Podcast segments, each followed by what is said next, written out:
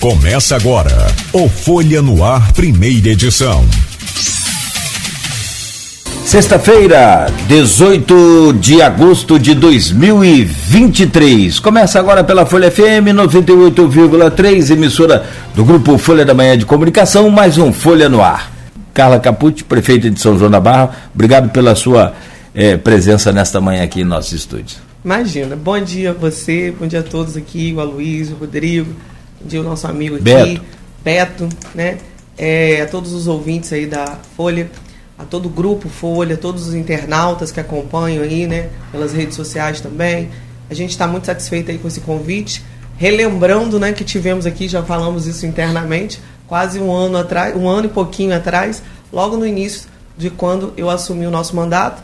E aí foi um bate-papo muito gostoso, tenho certeza que não vai ser diferente. Estar na companhia dos senhores aqui muito me alegra e falar também, principalmente da nossa cidade aí, alegra mais ainda, porque a gente tem muita coisa boa para falar, muitas informações para trocar. A gente gosta muito desse bate-papo, desse bate-bola, porque é assim que a gente consegue né, levar as informações, consegue passar para as pessoas o que, que a gente está fazendo, o que, que a gente está pensando e as diretrizes aí do nosso governo. Muito obrigado pelo convite, é um prazer enorme, muito carinho por vocês, Folha da Manhã, né? E que Deus conduza aí a nossa entrevista Amém. da melhor forma. É, não deu para falar aquele oi, gente. É, eu ia falar, mas aí assim, E não né, falou primeiro por tem todo o protocolo de, de dar- mas pode falar. Então vamos lá. Bom dia. Oi, gente. Olha, Para quem, não, quem não acompanha, a, a prefeita usa esse, é, é, esse estilo, esse bordão, esse cumprimento assim de chegada na internet, porque a pessoa às vezes fica con- confusa. É bom dia, boa tarde, boa noite. Então ela manda um oi, gente, maneiro, simpático, e já dá uma, uma, uma- uma pegada bacana ali. É. Ela usa na- nas redes sociais. Eu uso todos os momentos, né? Eu não fiz aqui logo de início por causa realmente do protocolo e virou até virou até uma coisa muito bacana que as crianças ficam repetindo. Ah, legal. Os adultos mandam vídeo para mim com as crianças. Hoje tem até faixa no desfile. Nem sabia que estava nessa Ah, proporção nessa bacana. proporção. As crianças vão desfilar, elas fa- fazem faixa do Oi Gente, teve arraiar Oi Gente. Ai, que legal. É uma coisa muito bacana essa troca, esse carinho das pessoas com a gente, né? E a gente fica, eu fico muito feliz porque é um pouco do que a Carla é, não só como gestora, mas como pessoa. Essa troca muito simples, muito humana e afetuosa. É, ficou simpático. Deixa eu trazer o bom dia aqui da nossa bancada, hoje completa. Bom dia primeiro ao Aloysio Abreu Barbosa, fechando aí a semana, Aloysio. Bom dia, é sempre bom poder contar com sua presença nessa bancada. Bom dia, Cláudio Nogueira. Bom dia, Beto na técnica. Bom dia, prefeita Carla. Obrigado pela presença.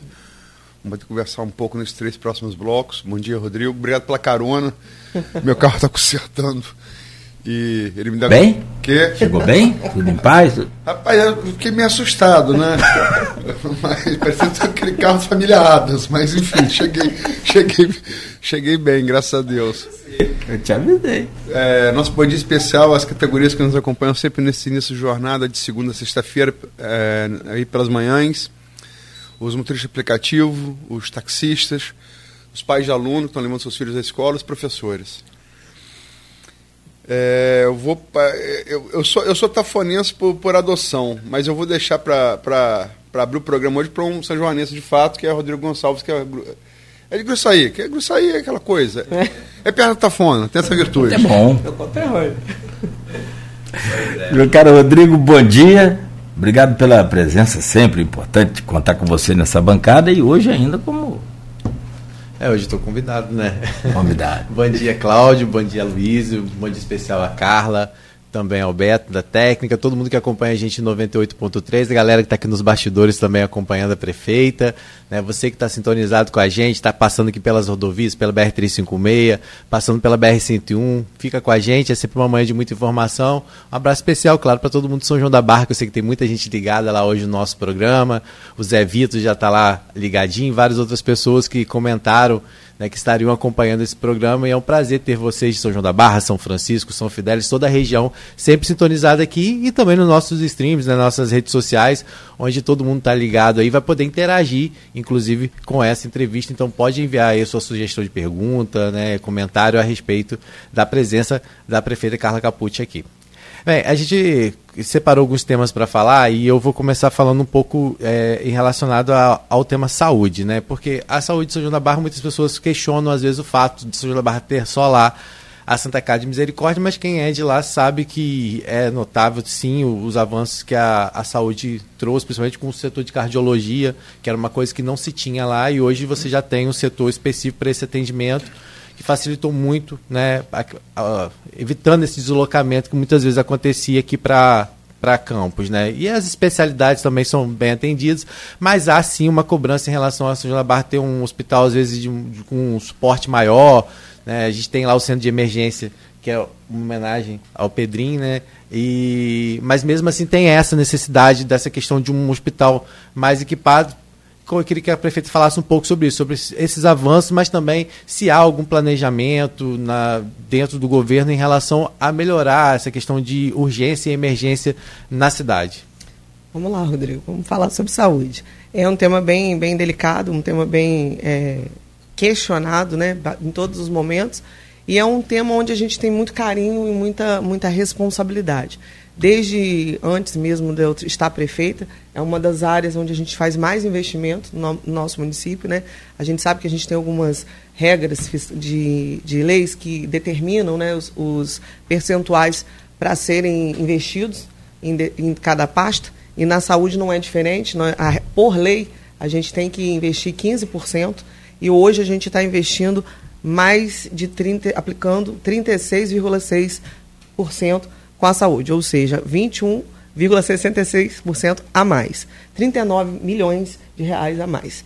E o que, que, quer dizer isso? Quer dizer que a gente tem um carinho e tem todo um olhar muito grande para a questão da saúde, onde a gente tem 19 unidades de saúde, a gente oferece quase todas as especialidades, a gente está é, reformando vários prédios, né?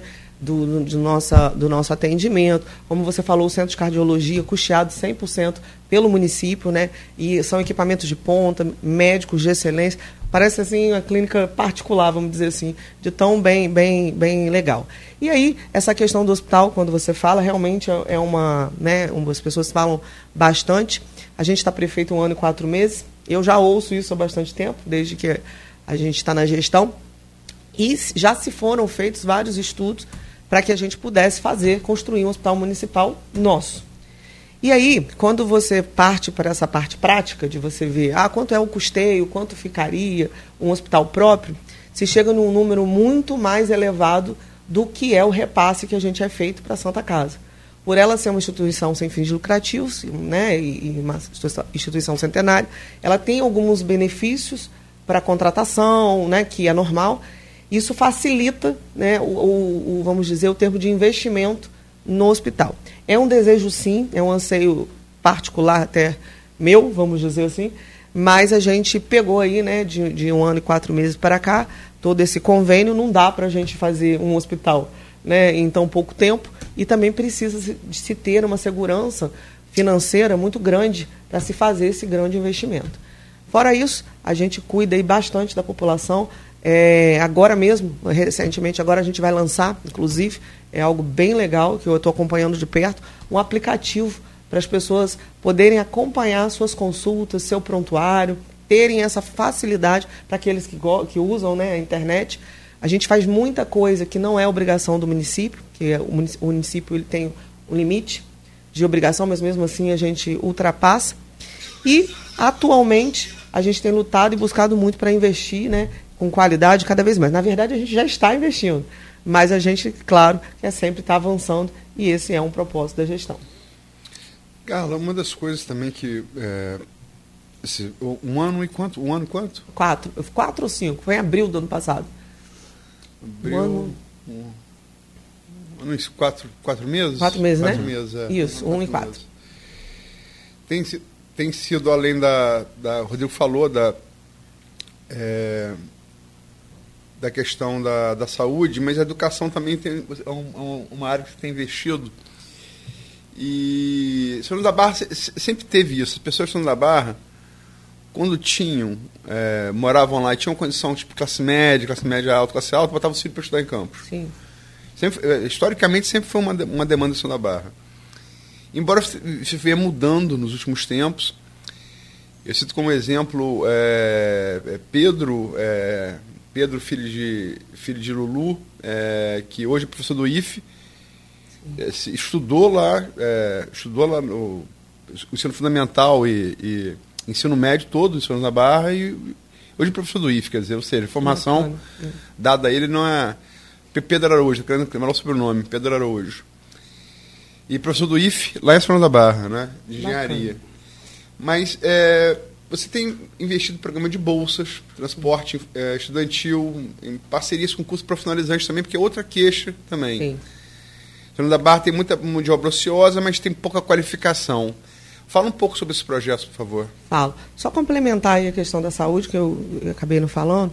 É, vale lembrar que a gente veio de uma pandemia, né, todo mundo, e a gente foi um dos primeiros municípios ainda na gestão da ex-prefeita Carla, deputada Carla Machado, onde a gente foi o primeiro a implementar um hospital de campanha, um hospital de ponta, com qualificação assim, de, era, um hospital é, até até consulta, consulta não, é, eu não podia falar com os parentes, a gente fazia uma ligação né, é, online, a gente tinha até o, o sepultamento online, né, sepultamento não, velório online, tinha um corredor de esterilização, muitos profissionais, era uma coisa assim que a gente não via na região. Fomos também um dos primeiros a implementar a barreira sanitária, né, que foi aquela, aquela polêmica toda que todo mundo viveu.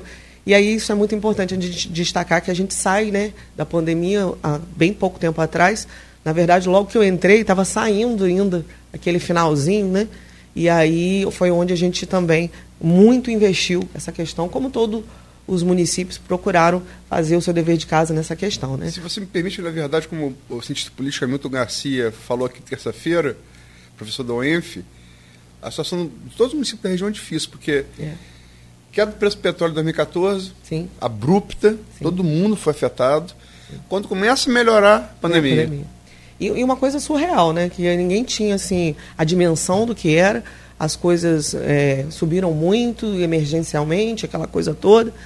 E o mais importante, vidas, né? Sim. Então, assim, foi um, foi um período muito difícil para todos os gestores. A Carla estava com, como gestora e graças, né, e aí eu sempre menciono isso, graças à, experiência, graças a, ao talento, graças à austeridade que ela teve, a gente conseguiu passar tanto pela queda do, dos royalties, foi um período difícil, né, porque para um gestor segurar não é fácil, porque reflete na população. Né? E, e a pandemia também, mas ela enfrentou e nós enfrentamos bravamente isso. Fruto disso, quando eu acabo assumindo, né, que ela sai para se desincompatibiliza para a campanha, para eleição, ela me deixa um município fiscalmente equilibrado, porque também já vinha num governo anterior cheio de problemas, né, que foi quando teve o sucessor da Carla. E Governo Neco. Exatamente. E aí né, eu praticamente assim é, recebo de uma forma bem mais, bem mais fácil, vamos dizer assim, equilibrada fiscalmente com dinheiro em caixa, para a gente poder, eu digo que é chutar para fazer o gol. Falei isso até na folha. Foi. Mas é, é, o centro de emergência estava fechado. Quando o Carlos assumiu, é, o centro de emergência estava fechado. Foi mas, mas vamos voltar à educação? Sim, é, sim. voltando aí, é, desculpa. Não, não. É. E aí, voltando para a educação, falando sobre educação. A educação no município, mais uma. Por que, que eu lembrei da pandemia?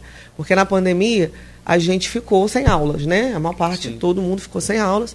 E aí a gente implementou naquela época, a Carla, é, aulas online, como vários né, municípios, né? A questão do, das escolas. Implementamos, distribuímos tablets com chip para as crianças, com a internet, para as crianças poderem acompanhar, portal pedagógico, todo um investimento que era permitido na educação naquele, naquele momento. É, na época a gente tinha aquela questão da distribuição de cestas básicas, porque muitos alunos, para os alunos, para os familiares, merenda. das crianças, porque muitos né, têm aquela, aquela merenda como como seu, seu, né, do seu dia a dia ali. E aí na pandemia não tinha, a gente fez o contrário. Ela fez, né? É, distribuímos, chegamos a ter é, famílias que levavam para casa quatro ou cinco cestas, de acordo com, com o seu número, de, número filhos. de, filhos. E cestas muito bem feitas, né? Cestas bem, não era qualquer cesta, né? Eram cestas de qualidade. E aí viemos, saímos de pandemia para retomar as aulas. Foi um outro desafio para todo mundo, todo mundo voltando. Aquela questão também de da gente poder estar tá reformando os prédios municipais, que durante a pandemia não se podia sair de casa nem para fazer uma reforma, no caso do, do, do, público. reformamos bastante escolas. Hoje eu acho que a gente já está quatro, cinco, seis, acho que são cinco que estão em andamento as reformas. É, além disso também, a qualificação, a gente, foi o que você me perguntou diretamente, a gente faz vários programas de qualificação em parceria muito com as empresas do Porto. Né? É, tem muitas turmas formadas com mão de obras específicas. Com o IF, a gente senta muito para conversar as demandas das quais são mais eminentes naquele momento para a gente poder formar turmas. Não, não só limitamos a isso, acabamos de enviar para a Câmara Municipal uma criação do plano de qualificação municipal próprio nosso, que a gente faz sempre em parceria com, com as empresas, e aí agora a gente vai ter o nosso próprio, lógico que a gente vai ter parceiros também, mas com a característica né, do município. Fazemos bastante isso, investimos bastante na questão da, da, das bolsas universitárias, né? hoje são quase 400 bolsas universitárias. 442. Mais, viu? Você já está é mais atualizado que eu. Mais de 442, aliás, mais 442 bolsas. O transporte universitário também. E vale lembrar que a gente é, oferece nessas bolsas medicina, oferece odontologia e hoje pode chegar a 100% de acordo com o cumprimento dos critérios do, do regulamento lá para você poder ter. Então, assim, é algo para a gente muito precioso porque você dá a oportunidade das pessoas se qualificarem, serem doutores, aqueles que têm aptidão. Tem gente que prefere um curso técnico, a gente tem o campus do IFE também, ou também pode fazer esse curso em outro lugar, porque tem o transporte, né, também, que é o passe universitário. Saem todos os dias de São João da Barra 13 ônibus levando os alunos com ar-condicionado, ônibus de, de de conforto, né? Antiga, na minha época não tinha isso não, era mas, não. não. era, não era, era bem, mas enfim. É, então tem essa facilidade e a gente fica tem muito, né, investido bastante nessa questão da, é, da educação. São 442 bolsistas e 22 universidades, é. Exatamente. É bem espraiado. É né? bem espraiado. E tem eu, eu, né, costumo, de vez em quando a gente pede os relatórios para olhar acompanhar e eu vejo as pessoas assim, as aptidões, cada um para um curso. Tem vários tipos de curso, até teologia, para você ter uma ideia né, para aqueles que têm o, o, interesse, o dom, né, é muito interessante, porque a gente também está lá podendo fomentar isso. E aí a gente fala muito sobre essa questão da pessoa se buscar o conhecimento, né? Tem que buscar o conhecimento, tem as oportunidades. É, a gente está com quase 9 mil alunos na rede municipal, cresceu muito essa, essa migração também da pandemia, né? Da, das pessoas que estavam no particular irem para a rede pública. Isso aconteceu bastante, tem acontecido. Pessoas novas chegando no município. A gente já está em andamento em ampliação de várias é, é, escolas, construção de no, do, duas escolas agora, uma em Atafona, que a gente está precisando, e já estamos no período de procurar, né, desapropriar o terreno, aquela coisa toda. Então, assim, a gente busca investir bastante. É, e outro exemplo disso, não só o poder público, mas também o Colégio Eucarístico, que acabou de se instalar né, em Gruçaí. E aí também é interessante isso, porque é mais uma oportunidade né, para as pessoas que, que querem e podem estar tá fazendo lá. A gente tem uma parceria com eles de desconto também, como a gente tem com alguns outros. E é mais oportunidade para as pessoas buscarem. Pretende atrair, atrair mais, mais, mais, escolas tradicionais de campos particulares? Então, é, a gente sempre está muito aberto, né? Eles fazem sempre... O Padre Gilson, que é o, que é o, o diretor, né? ele sempre ele me falou que ele já tinha feito uns estudos antes pandemia, já era um sonho, né?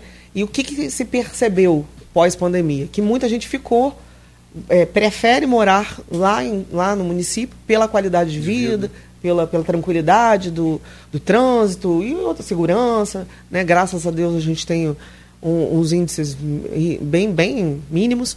E aí, aí, com isso, muitas pessoas acabam buscando as escolas particulares. E aí foi onde ele, ele encontrou esse nicho para ele poder estar tá colocando. Da nossa parte, a gente né, sempre está aí aberto, como não só como escola, como os vários comércios. Acabou de ser inaugurado lá a agência do Santander, que também é para a gente importante, super bom, chegou também, né? E aí por, por aí vai, né? Falando um pouco sobre essa questão, só o registro, né, que eu, eu todo mundo sabe, sou de Gruçaí vinha para cá para estudar aqui, né? Então a realidade era totalmente outra. Não tinha bolsa, não tinha transporte universitário, não tinha nada. Né? A gente tinha que comprar aquele passezinho da Campus Tour que era é. marcadinho, com a canetinha. Tinha que lembro, vir, vir carimbar aqui na empresa. É, né? Tinha que vir aqui na empresa comprar e vinha anotadinho lá na, na canetinha. Então realmente é uma outra realidade, mas assim. É, a gente sabe que São João da Barra hoje é uma cidade em pleno, em pleno crescimento, questão de arrecadação aumentou significativamente, o que permite hoje né, o município estar tá fazendo esse tipo de coisa. Mas tem aquela preocupação mesmo de que não aconteça o que aconteceu durante um, um tempo aqui em Campos, em relação a esse programa de bolsas, que é critérios para que Sim. essas pessoas sejam atendidas, para que pessoas de fato que necessitem Sim. do benefício sejam beneficiadas. Mas falando um pouco sobre essa questão de transporte também, eu acho que facilitou muito a, foi a, o deslocamento hoje dentro do município. Né? Ou seja, você tem o transporte universitário aqui para campus, que facilita muito, diminuiu né, aquela sobrecarga que existia nas linhas é, campus São João da Barra, campus Atafona, mas também o que facilitou muito essa questão foi o transporte dentro do município, que é uma coisa que hoje São João da Barra é, tem a passagem gratuita, né? Sim. Há reclamações, claro, de às vezes da demanda não dá conta, também pela gratuidade isso faz com que Sim. o público seja maior. Mas como é que está essa questão do transporte hoje? Como que é o custo disso para o município? É, há possibilidade de ampliação de linhas, né? Porque Sim. antes, por exemplo, a pessoa morava no Sul, ela não ia ao centro de São João da Barra porque ela vinha a Campos, que era mais fácil. Hoje não, já, já existe esse trânsito mais facilitado, né? Ou seja, isso movimenta a economia local também, sim, né? Sim, O transporte público é uma grande conquista para o nosso município, né? Ele, ele, quando foi implementado, a gente, antes de implementar, como tudo no poder público, a gente tem que fazer projetos, estudos, é tudo planejado. Muito diferente, muitas vezes, eu costumo sempre ressaltar isso, do privado. O privado é bem mais fácil, às vezes, para. Às vezes não, quase sempre, para a celeridade das coisas. Mas quando ele foi implementado, à época, a, gente, a previsão era de 30 mil passagens mês.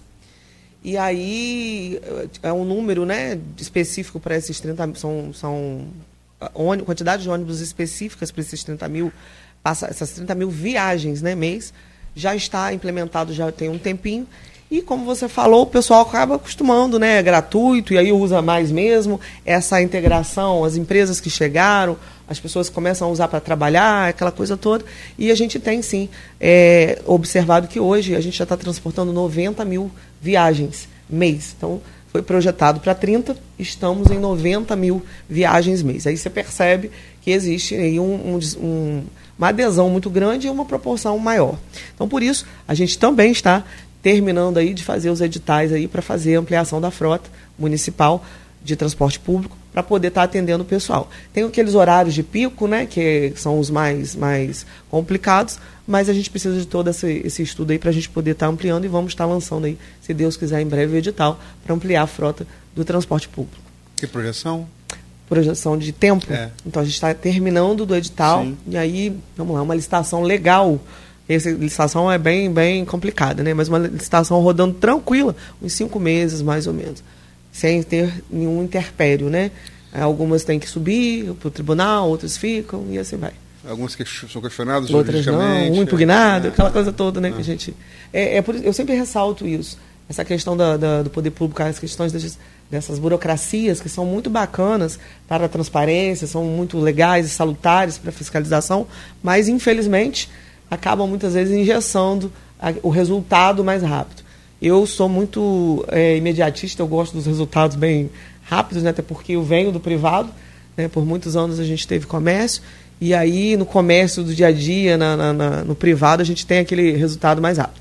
No poder público a gente tem é, toda essa questão e a gente precisa respeitar e cumprir que é a nossa obrigação e é muito válida, mas atrasa às vezes algumas coisas. Tem uma antropóloga de Campos, Fernando Guenan, que ela fez a tese de doutorado dela sobre o tempo do pescador atafona.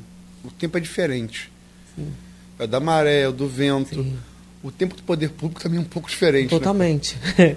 Eu gostei dessa, dessa analogia aí, bem bacana. Realmente, é bem diferente. E, e, a gente, assim, que faz a gestão, a gente fica, né, a gente sofre muito com isso. Porque é, a gente quer para ontem, né? As, muitas, e não só a gente, o povo, muitas vezes, né, principalmente, é, quer e precisa, as demandas são urgentes. Então, a gente tem que estar sempre correndo atrás para poder é, é, acelerar o processo dentro de toda a questão que precisa ser feita, planejamento, orçamento, aliás, orçamento, tudo, tudo, né? A execução, até você chegar no, final para você entregar o serviço, é bem desafiante. Eu falo que eu estou, né, é, é, digo que nesse um ano e quatro meses é muito gratificante para mim poder já estar fazendo bastante coisas que a gente tem feito, e aí eu destaco algumas coisas. Né? Nós temos 40 obras, está aqui anotado direitinho, né? 40, porque eu tenho um problema com número, gente, eu esqueço, né? 40 obras já finaliza, finalizadas, não, em finalizadas, exatamente, é, mais 26 em execução, guardei, 26 em execução, e tem mais outros projetos. Então, assim, para o tempo, é bastante coisa, além de outras questões. Estou falando da parte de obras e infraestrutura, né? Mas tem outras coisas que a gente vem realizando aí e correndo atrás em outras pastas que são bastante relevantes. E eu fico muito feliz de poder estar representando esse povo que eu amo tanto, que, é, que nasci, né? Eu sou cajueirense, né? De Cajueiro? Cajueiro. Meu pai mora até hoje no lugar que eu nasci, né? Que é uma, um, uma propriedade da, da nossa família antiga. E depois eu saí, fui para Gruçaí, né, conterrâneo aqui. Supermercado lá tradicional? Supermercado, e depois a gente vai. Foi, passei acho que um ano aqui em Campos, uns dois anos, voltei novamente para lá. Quer dizer, fiquei a minha vida inteira, né? Tô novinha ainda. Não tô tão novinha, não, mas eu, digo, eu tô, tem que dizer, né? então, tinha, tinha, um, tinha um problema logo assim que você assumiu e era muito é grande, o pessoal reclamava muito com a gente aqui sobre iluminação. Sim, é isso Era, é. E tinha dinheiro em caixa, acho que foram 250 milhões, não foi? Uma coisa, faz queixa naquela época, antes dela assumir, era iluminação em buraco. Buraco, muito. Observação de rua. É. Já que você entrou em obras, falou que tem você 40, lembrou? faltam 26, como é que está? Esse foi o primeiro, primeiro, primeira medida que a gente tomou. Na verdade, eu sempre costumo dizer que assim, a, a desincompatibilização da Carla, a saída dela para ser candidata, eu falo muito isso. Naturalmente, se ela estivesse no meu ainda prefeita, ela também daria continuidade, né, a todo, porque era um projeto nosso de governo, eu era vice, e aí ocasionou-se, né, a política tem essas coisas que ela saiu e eu entrei. E aí já era, a gente estava tendo um problema no edital, né, com a questão da iluminação pública, e graças a Deus, logo assim que a gente entrou aí, a gente conseguiu que ia acontecer naturalmente para poder retomar a iluminação pública. Hoje a gente já está com mais de 2.500 é, lâmpadas de LED instaladas pelo município. Né? Temos a projeção de instalar todo o município, mas é escalonado, porque não dá para trocar tudo de vez. Além disso, lançamos recentemente, lembrei disso agora, obrigado aí. Lançamos um aplicativo que é o Cidade Iluminada, onde o cidadão hoje ele não precisa se deslocar até a Secretaria de Obras no setor de iluminação, nem ligar, que a gente é, fornecia a ligação, a, a possibilidade de ligar e aí presencialmente dizer para ele poder solicitar a troca da lâmpada dele. Hoje tem um aplicativo que é o Cidade Iluminada e, e é muito bacana. É, dependendo da, do, da localidade, a empresa terceirizada ela consegue atender até em um dia, dois dias no máximo. Desde que a pessoa tem um GPS lá no aplicativo, então a pessoa informa direitinho. Que isso é uma dificuldade. Muitas vezes a lâmpada está queimada, mas a pessoa não informa aonde está. Então, para a gente é muito difícil. A gente sofre com vento. Aliás, esse período, agosto, setembro, venta demais. A gente tem a questão da maresia, questão da oscilação de energia do, da, da, da concessionária. E é toda uma problemática. Então, assim, muitas vezes a gente, enquanto prefeitura, a gente precisa ser demandado também. Claro, a gente tem as pessoas que estão na rua, mas o cidadão contribui muito, nos informando onde é que está para a gente poder. Então, estamos já com 2.500 lâmpadas de LED espalhada por todos os distritos. A Sul recebeu, Barcelos recebeu, a Tafona recebeu, Gruçaí recebeu, Sede recebeu, é, Degredo, todo, todo a gente espalhou para, para todos os distritos.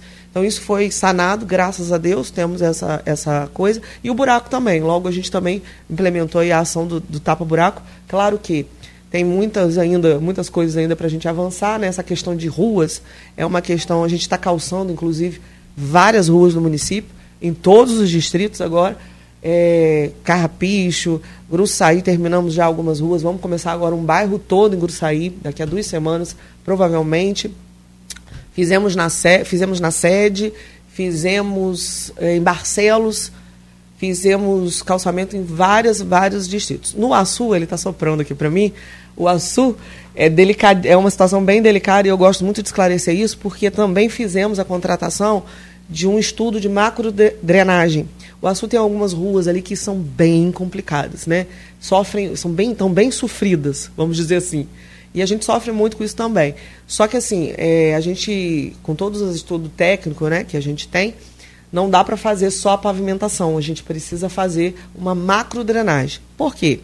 Porque ele, ele é mais baixo, de um lado ele tem um canal, né? do outro lado é o mar, e ao lado de cá é o canal do Porto do Açu. Então, e o solo do Açu, ele tem uma particularidade que eles me explicaram, tecnicamente falando, e aí eu não vou lembrar o nome agora com vocês, mas é como se fosse uma espuma, um negócio, a grosso modo falando, né?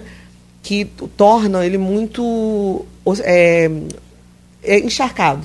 É como se fosse. Ele é que é muito, é muito, é muito próximo ao solo. Isso, ele tem uma característica que ele é bem, bem encharcado, vamos dizer assim. E aí a gente precisa fazer uma drenagem bem bacana lá, porque senão a gente vai fazer e daí a uns meses vai começar tudo de novo. E a gente contratou, está em fase de, de apresentação, eu já tenho alguns números e vamos estar apresentando, pra, fazendo as audiências para mostrar e apresentar para a população o que, que a gente vai fazer lá para poder resolver o problema das ruas do assunto. Carla, a gente viu que São João da Barra tem apresentado no números do CAGED né, em destaque na questão de geração de emprego, que era uma coisa que se esperava a partir das atividades do Porto do Açu, apesar de hoje é, a gente inclusive entrevistou a representante de RH durante a feijoada da Folha que teve presente, e ela trouxe alguns números, né, que hoje circulando dentro do Porto do Açu são cerca de 7 mil pessoas e pelo menos 80% dessa mão de obra é formada por pessoas da região, não exclusivamente Isso. São João da Barra, mas da região, mas tem visto esse número, esses números apontados pelo CAGED como esse crescimento da empregabilidade de São João da Barra como lidar com isso para que essa mão de obra realmente seja. Você já falou sobre a questão da qualificação e dessa parceria, mas como é que você avalia hoje esses números e o que você espera em relação ao retorno disso para o município? Porque essas pessoas trabalhem lá, mas que também morem lá, para que também investam na economia de lá. Né? Como que você avalia isso? Então, é muito interessante esse assunto que você está falando, porque a questão do Porto do Açu, sem dúvida nenhuma, né, é um grande atrativo e a gente, desde a da implementação lá atrás, a gente tem uma lei de incentivo fiscal que dá algumas isenções para é, uma isenção de, na verdade, de meio por cento no ISS para as empresas que contratarem mão de obra local de São João da Barra. Então ela tem que ter no mínimo 40% de funcionários de São João da Barra. Mas essa lei, ela está em vigor acho que 10 a 12 anos, quer dizer, foi bem na implementação do projeto o projeto hoje, o, o Pôr da Sul hoje tem uma característica muito diferenciada do que se iniciou. Todo mundo sabe que passou por aquela, aquela problemática, aquela reformulação. E aí, no início, era bastante mão de obra civil. Né? A construção civil, ela, ela abraça muita... Ainda é, né? Ainda é. Não, ainda não é tanto, não. Hoje, não, sim, no geral, o que você quer é. dizer, né? É. é, bastante, abraça bastante, a construção civil ela consegue é, atingir um número maior de, de, de pessoas. Hoje já não é tanto assim. O Porto do Açu hoje ele está muito mais técnico, muito mais específico, muito mais tecnológico. Eu recentemente tive uma visita agora, ontem, lá, se não me engano, tem dois dias. E, na, eu, a gente está sempre lá, conversamos sempre, mas estava nessa ocasião na Ferroporte. São várias empresas, né? Essa é a de minério e é uma grande empresa. E eu fiquei impressionado porque é, praticamente é tudo automatizado. Grandes máquinas, que maior do que esse prédio, assim, muito grande, e tudo controlado manual, é, automaticamente de uma central lá não sei aonde. Então, assim, é, para o tamanho, 238 pessoas trabalhando. Muito pouco, pelo, pela pelo tamanho gigantesco que é. E eles estavam explicando que agora né, é a fase da mão de obra mais qualificada. Por isso a gente faz tantos é, parcerias e cursos de qualificação, e eu fiquei muito feliz, porque a gente tem dado destaque às mulheres, né? Muitas mulheres sendo formadas lá no, lá no município, principalmente do quinto distrito, estão atuando lá, encontrei com duas.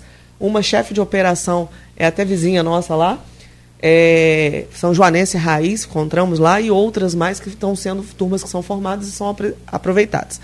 Mas aí, por que eu estou falando isso? Porque a, o, a forma da mão de obra hoje já não é mais tanto a questão da construção civil. É mais muito específica. E essa lei de incentivo nossa, inclusive, a gente tem trabalhado é, várias reuniões agora, quarta-feira agora que vem tem outra, que a gente quer modificar né, a forma, os critérios dessa lei para poder dar, continuar dando esse incentivo. Como? Fazendo com que mais empresas sejam atraídas para o município, aquela, que, porque eles, uma, é, eles, eles falam muito assim, olha, a gente tem, a gente tem vários funcionários indiretos, várias empresas indiretas e muito específicos. E a gente não consegue atingir esse percentual. Então, o que, que a gente tem pensado? E isso é uma troca com várias né, conversas com as pessoas, com, a, com as empresas, para que a gente possa atingir realmente a mão de obra local, que já não está mais conseguindo esses 40%. Como? estamos né, estudando modificar essa lei para que a gente possa atrair, fazer contar também as empresas que instalarem-se no município e empregarem, as terceirizadas, poderem computar também. Então é uma forma da gente poder buscar mais ainda mão de obra são joanense, né?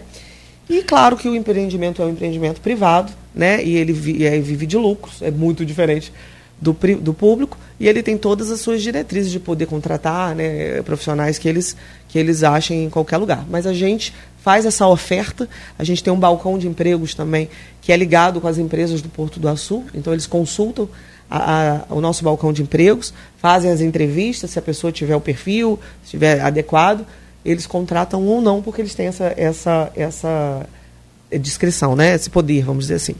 E é isso, a gente tem investido bastante para poder ser cada vez mais os nossos são joanenses, né? É, assim, só colocando uma crítica eu tô lá e vejo muito, é porque, por exemplo, hoje existe um perfil é, muito atendido sobre a Barra, que é essa questão do primeiro emprego, dos cursos de estágio, da, dessas uh, primeiras oportunidades. Mas há uma geração em São João da Barra, vamos dizer assim, dos 30 aos 45, que muitas vezes tem essa necessidade, porque é, mesmo que se qualifique, quase sempre para eles há exigência já de experiência profissional. Que, como você falou, é um porto, e as pessoas às vezes não entendem isso, Sim. né? Porque exige essa. Então eles falam assim, pô, mas o que, que adianta fazer um curso se muitas vezes é me exigida a experiência profissional que eu não tenho naquela área?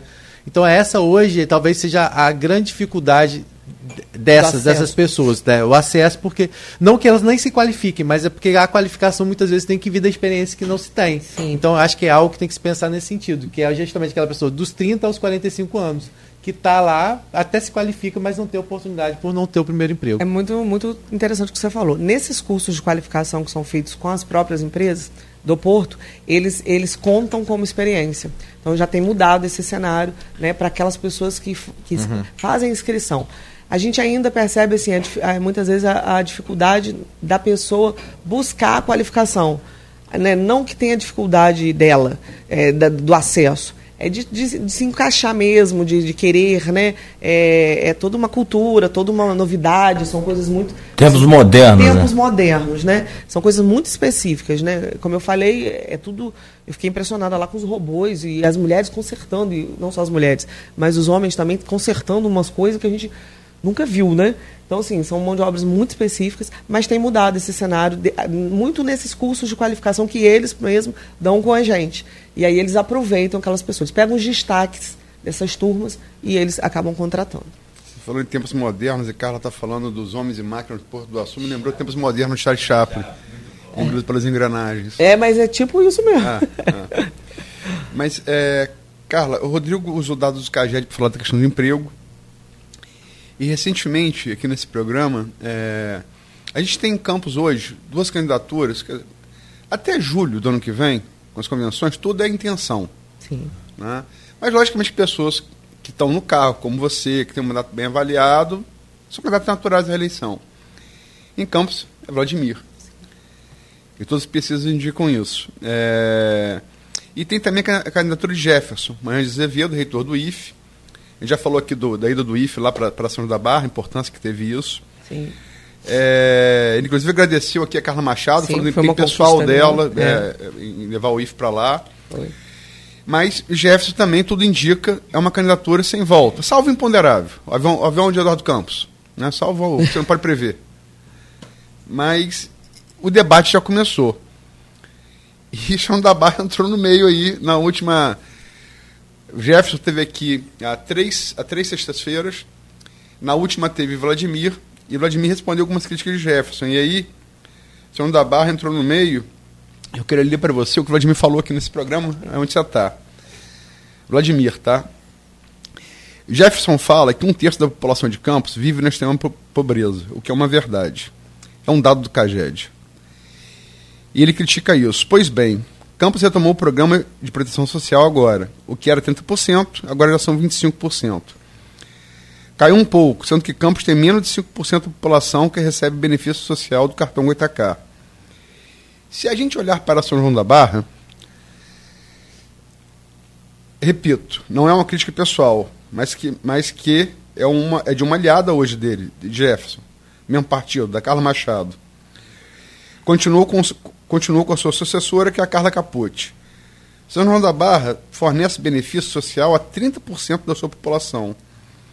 O mesmo dado de que tem extrema pobreza em Campos, eu posso falar de São João da Barra, que alcança 48%.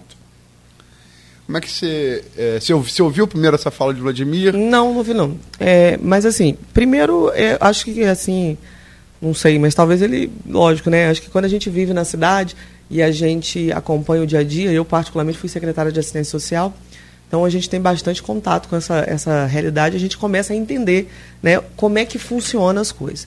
Falar em números, friamente falando, é, é, é, fácil a gente falar desde que a gente não conheça a realidade. Vamos começar pelo cadastro. É, essa questão do cadastro, de ter esse número elevado, não só em São João da Barra, mas aí, como ele né, citou São João da Barra, mas em outros municípios também, não vou citar porque eu acho muito deselegante a gente né, usar o comparativo com outros municípios, principalmente porque cada um sabe da sua realidade. Esse não é meu perfil, então não vou citar outros municípios. Mas vou falar de São João da Barra, que é onde eu tenho propriedade para falar. É, todos, apesar de não sei se todos têm esse conhecimento, mas o, a porta de entrada para se ter qualquer benefício social dentro de qualquer município é o cadastro único. E aí esse número, se, e outra coisa mais interessante é que ele é autodeclaratório. Então vamos lá, vamos imaginar que o Rodrigo chegue lá num CRAS, a gente tem seis CRAS, né? é um número muito grande para a população que a gente tem, nós temos grande que eu falo de, de assistência, né? Temos um em cada distrito praticamente, justamente para amparar as pessoas. Mas, é, se o Rodrigo chegar lá e falar assim, olha, eu quero fazer o cadastro único porque eu me, me, me sou uma pessoa que estou em situação de vulnerabilidade. É todo, ele é entrevistado, ele tem todo né, as perguntas, mas ele é, a gente é obrigado a inseri-lo dentro do cadastro, porque eles pressupõe-se ser um princípio dentro da assistência social que ele, se está se declarando é, é, situação de vulnerabilidade, ele é. Isso aconteceu muito, e não foi só, em vários, o país inteiro. Em período pandêmico, cresceu demais. Todos os benefícios federais, como o auxílio emergencial, como os cartões é, que foram criados pelo Estado, na época era o Supera Rio, não sei se vocês lembram disso, Supera Rio, como o nosso cartão, e qualquer outro né, as pessoas precisavam estar. A porta de entrada é o cadastro único. Então, assim, você imagina que a população tinha isso em acesso.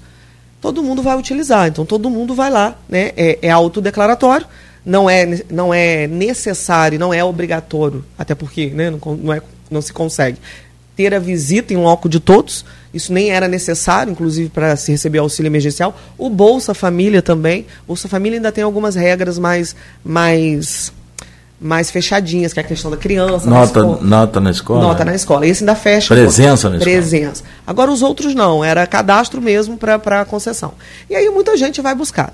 Prova de que isso não é realidade, primeiro ponto, é que a gente não tem um sequer um morador de rua. São João da Barra não tem um sequer morador de rua. Então a gente não tem essa, essa pobreza extrema como é falado.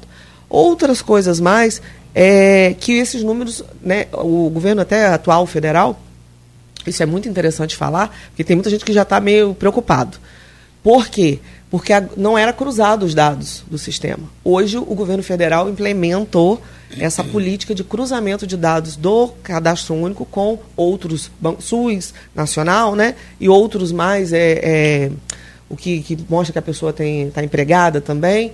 E aí tem muita gente saindo da situação porque está cruzando, né? Isso foi uma era Bolsonaro, e agora está né, tá sendo modificado isso para que possa ser restringido. Muita gente está perdendo, inclusive, os benefícios porque está tá se cruzando né, os dados. Então, assim, números friamente falando não são base para a pessoa dizer né, que tem extrema pobreza no município, até porque nem vive lá, nem conhece, nem sabe. Então, deveria estar lá e deveria acompanhar melhor. Essa questão de criticar porque é aliado, porque vai ser candidato, isso é muito complicado. Eu acho meio. meio é, não é a minha linha, né? eu procuro ser uma linha bem, bem é, é, vamos dizer, respeitosa com todos, porque eu não tô, eu tô mais preocupado em trabalhar do que preocupado em ficar criticando, ficar preocupado em comparando. Né? Se a gente for comparar São João da Barra com Campos, tem muita coisa para a gente comparar, mas não quero chegar nessa questão. É, é, assim, dentro, além de, do, do prefeito Vladimir, quando teve que ter tá, falado desse dado, foi um dado que foi, inclusive, divulgado né, pela, pela mídia, essa questão da, dos índices Sim. apontados. É, e também o Elísio, que esteve aqui, já, já a gente vai falar mais à frente um pouco sobre o Elísio, sobre a relação com a Câmara, a gente vai falar também sobre o cenário eleitoral. O Elísio hoje se mostra como um pré-candidato, né? E hoje, o único, talvez, apresentado oficialmente como pré-candidato à disputa. E ele, quando esteve aqui, também falou desses dados. Né? Ele falou que, ao mesmo tempo, duvidava dessa questão dos números serem esse, mas, por outro lado, ele falava que não, não espantava quando ele via que São João da Barra tinha cerca de 5 mil cartões de alimentação de 600 reais e ainda 16 mil cestas básicas sendo distribuídas. Então, fazendo essa conta, ele diz, seriam atendidos 21 mil pessoas. Então, nesse sentido, ele acha né, que os números também são altos nessa questão de assistência. É, a mais à frente vou falar de outras questões que ele trouxe aqui, até para te dar a oportunidade de responder, mas sobre essa questão específica, quando ele fala desses números. Mas você fala que são números frios, mas são números que foram apresentados por ele e ele está lá em São João da Barra. Mas eu acho que ele está bem desinformado, porque a gente não tem quase 5 mil cartões. A gente tem 4.625 cartões e esse, essa, essa quantidade de bolsas, de cestas básicas que ele está falando, não é direta, não é nesse período. A gente fez isso período de pandemia, período de educação, que foi necessário, e hoje o número é bem menor. Mas aí, assim, é mais uma questão que a gente precisa né, ter um, um olhar. Se realmente existisse essa pobreza toda que tem no município, a gente teria pelo menos morador de rua, a gente teria, não teria esse número do CAGED crescendo, de empregabilidade, não teria empresas novas chegando no município, dando oportunidade, não teria o que a gente faz muito, que é fomentar o turismo, que é uma vertente que a gente tem muito grande. Cultural, né? Cultural e que praticamente a gente tem eventos quase todos os finais de semana, dando oportunidade para as pessoas terem seu rendimento direto indiretamente, seja os ambulantes que podem estar vendendo, seja toda a cadeia comercial, que muitas vezes é a pessoa que vai lá faz um cabelo, a pessoa que vai na farmácia, a pessoa que vai num depósito de bebida, enfim. A gente tem muita oportunidade de emprego. Então, assim, é, mais uma vez volto a dizer, essas questões de críticas, né, de falar da oposição, é, quando a gente se coloca numa situação de, de criticar, se não for com algo muito concreto e sem em ser imparcial, é algo muito direcionado para alguma questão. E aí eu não prefiro não, não, debater, porque eu acho bem complicado, né? É muito tendencioso. Tem uma, você falou de programação de verão, eu sei que está estourando, tá. tem pergunta aqui do grupo, de WhatsApp do programa, é, e do blog Opiniões que eu edito, do Nino BNN em relação a isso, a gente sabe que sempre atrai muita atenção, né? Muito.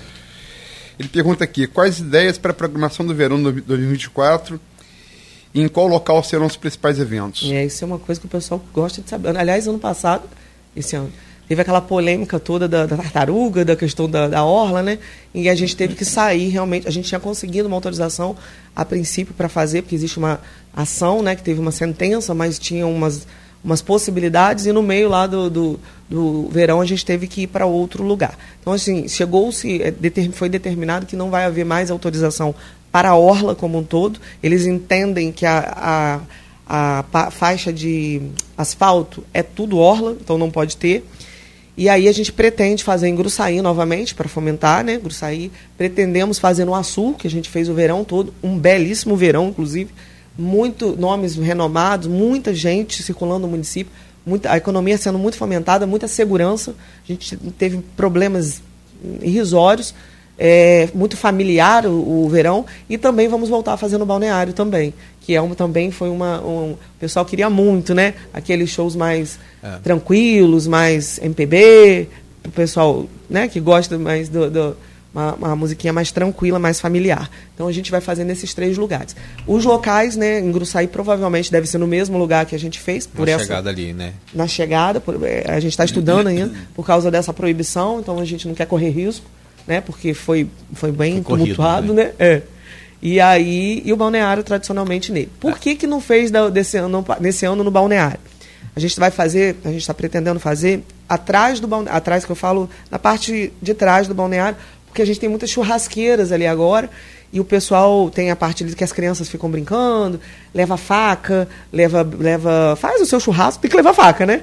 Faz a sua, leva a sua bebida, então seria um pouco, é, a gente quer separar um pouco por questão de segurança, né? É, a prefeita querendo ser um pouco mais educada, mas na verdade é que quando se faz tudo, evento né? ali no, no balneário, infelizmente as pessoas acabam quebrando, destruindo o patrimônio que tinha acabado de ser reformado e se for e realmente o balneário se tornou essa referência para as famílias se reunirem, fazer seu churrasco, porque você chega lá, você não precisa nem levar a grelha, já tem a grelha lá para você. Então, assim, isso facilitou muito o acesso, só que por outro lado, infelizmente, a gente sabe que precisa um pouco mais de educação das pessoas e a prefeita está sendo gentil em, em não colocar dessa forma, mas é isso, as pessoas acabam destruindo, então não tinha como fazer no, no balneário, porque né, tinha acabado de reformar e seria um prejuízo aí é, fazer lá. É, agora também a gente pode citar que está sendo reformado também o, o Parque de Exposições, né? Porque afinal Sim. tem a Expo Bar agora, é o próximo evento. Antes do verão tem a Expo Bar que está bastante é. esperado aí também, né? Que é a exposição é, lá de São João da Barra. É, a gente está 10 anos sem fazer a exposição, né?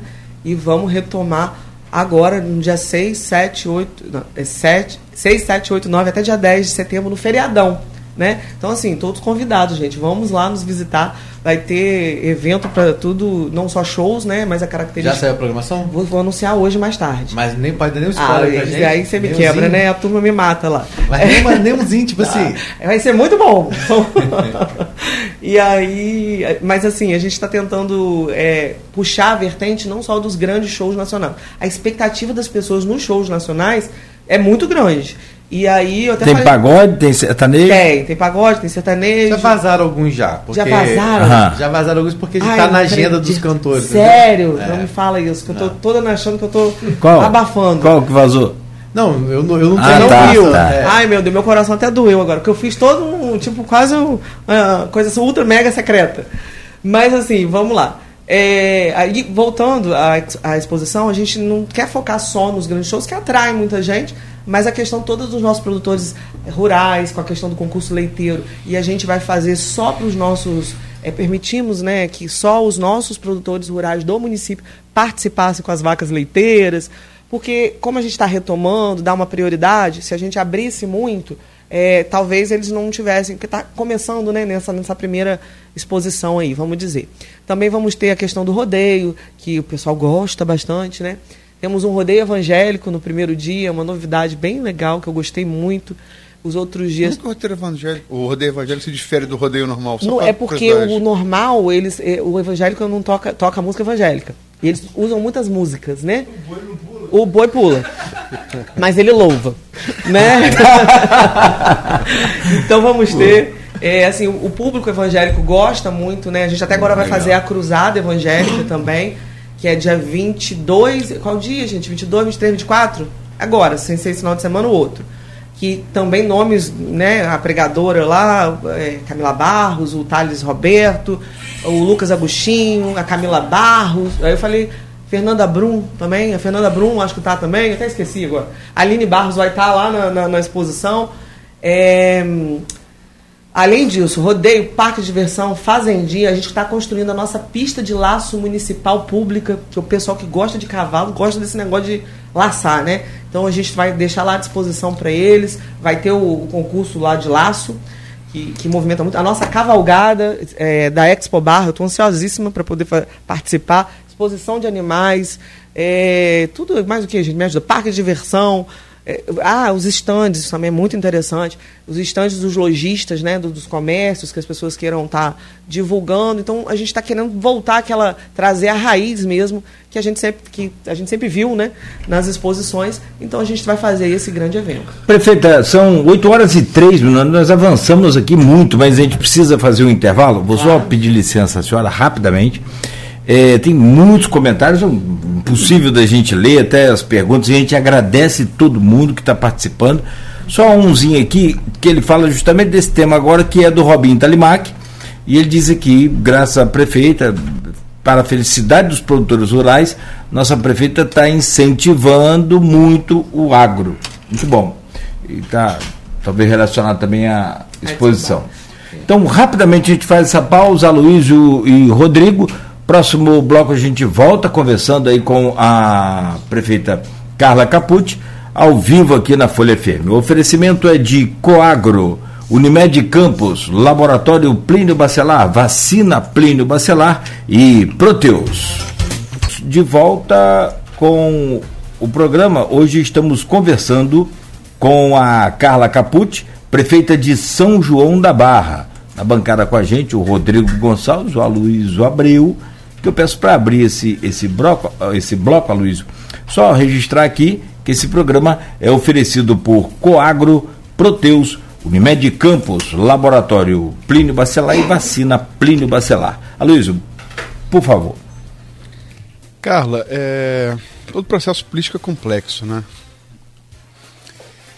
É, a, a, o fato de você ter ser vice-prefeita, você assume, está muito, pelo menos segundo vários analistas, inclusive nós aqui da Folha, está muito ligado à perda do controle da Câmara.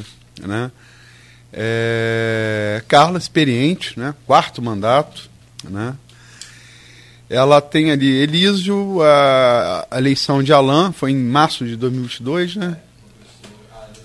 Foi em março. Mas o rastro começa em dezembro de 2021, é, né? Começa desde lá de trás. E Carla fica quase ali na tábua, na tábua da beirada do limite legal para poder se lançar ou não.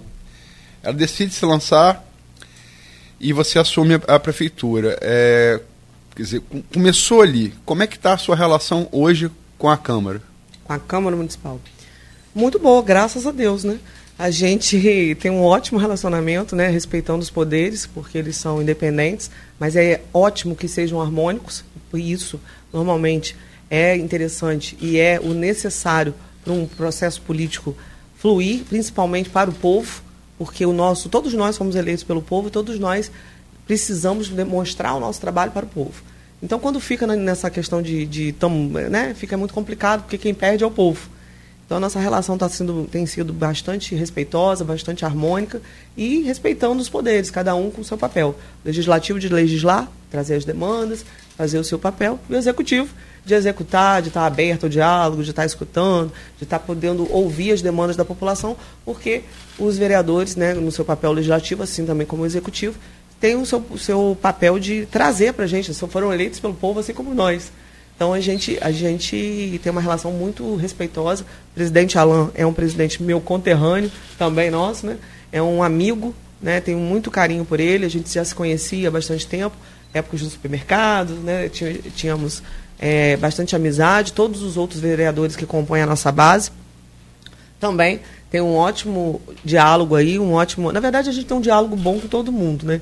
Mas a gente gosta de ressaltar aqui esse trabalho aí do pessoal da base aí que nos ajuda muito. Interessante até que a gente tem percebido e todos eles a, a gente as, todas as, as, as, demandas que a gente sempre discute é muito bem feita, né? Muito bem colocada e muito bem muito bem até representada por todos na questão lá de estar tá votando tudo certinho lá pra gente. A gente tem aqui em Campos, é inevitável que a gente vai fazer paralelo de Campos com da Barra, seja pela proximidade histórica, né? É, mas porque eles estão irmanados mesmo. É, a política de campos ela está muito atrelada à da Barra e vice-versa. Ela, né, uma gera consequência na outra. É, houve aqui um princípio, na tal pacificação é, Garotinhos Bacelar, um, um, grande ruído é, através da votação da LDO, né, do, da LOA, do remanejamento tinha um acordo de 20%, segundo Vladimir disse aqui nesse programa. No entanto, foi aprovado apenas 10%. A gente sabe que orçamento é peça de ficção. Né? E que esse remanejamento é tipo obra. Você planeja 2x e sai 5x o valor da obra. Permite a você, ah, gastei o dinheiro do, do banheiro para o ouvinte entender. Então, é. sobrou para a sala. Então, posso usar para a sala. Sem isso, o, o executivo fica muito amarrado. Vladimir está claramente queixoso de 10% e você tem 5%. Como é que é isso? Então, como eu disse, essa, essa relação, a gente tem a, a base né, do nosso governo no legislativo, essa relação harmônica e respeitosa traz muito frutos para a população. Porque, apesar de ter só 5%, mas a gente tem né, aí a maioria onde a gente, todos os projetos que a gente envia, que são interessantes, eles, a gente discute, né? É, são projetos e, e, normalmente a gente faz até muitas vezes em construção com o legislativo da gente poder estar tá falando qual é o objetivo, vem toda a questão né, de, de melhorias para a população. Então tem sido aprovado todos os nossos nossos nossas mensagens, né, todos os nossos nossos projetos de leis que são enviados, porque o executivo, o legislativo entende que é o melhor para São João da Barra. Então é até é aí muito interessante que a gente tem na base seis vereadores, né? Três não, não são da nossa base, dos quais a gente também trata muito respeitosamente, porque todos eles são, são representantes do povo.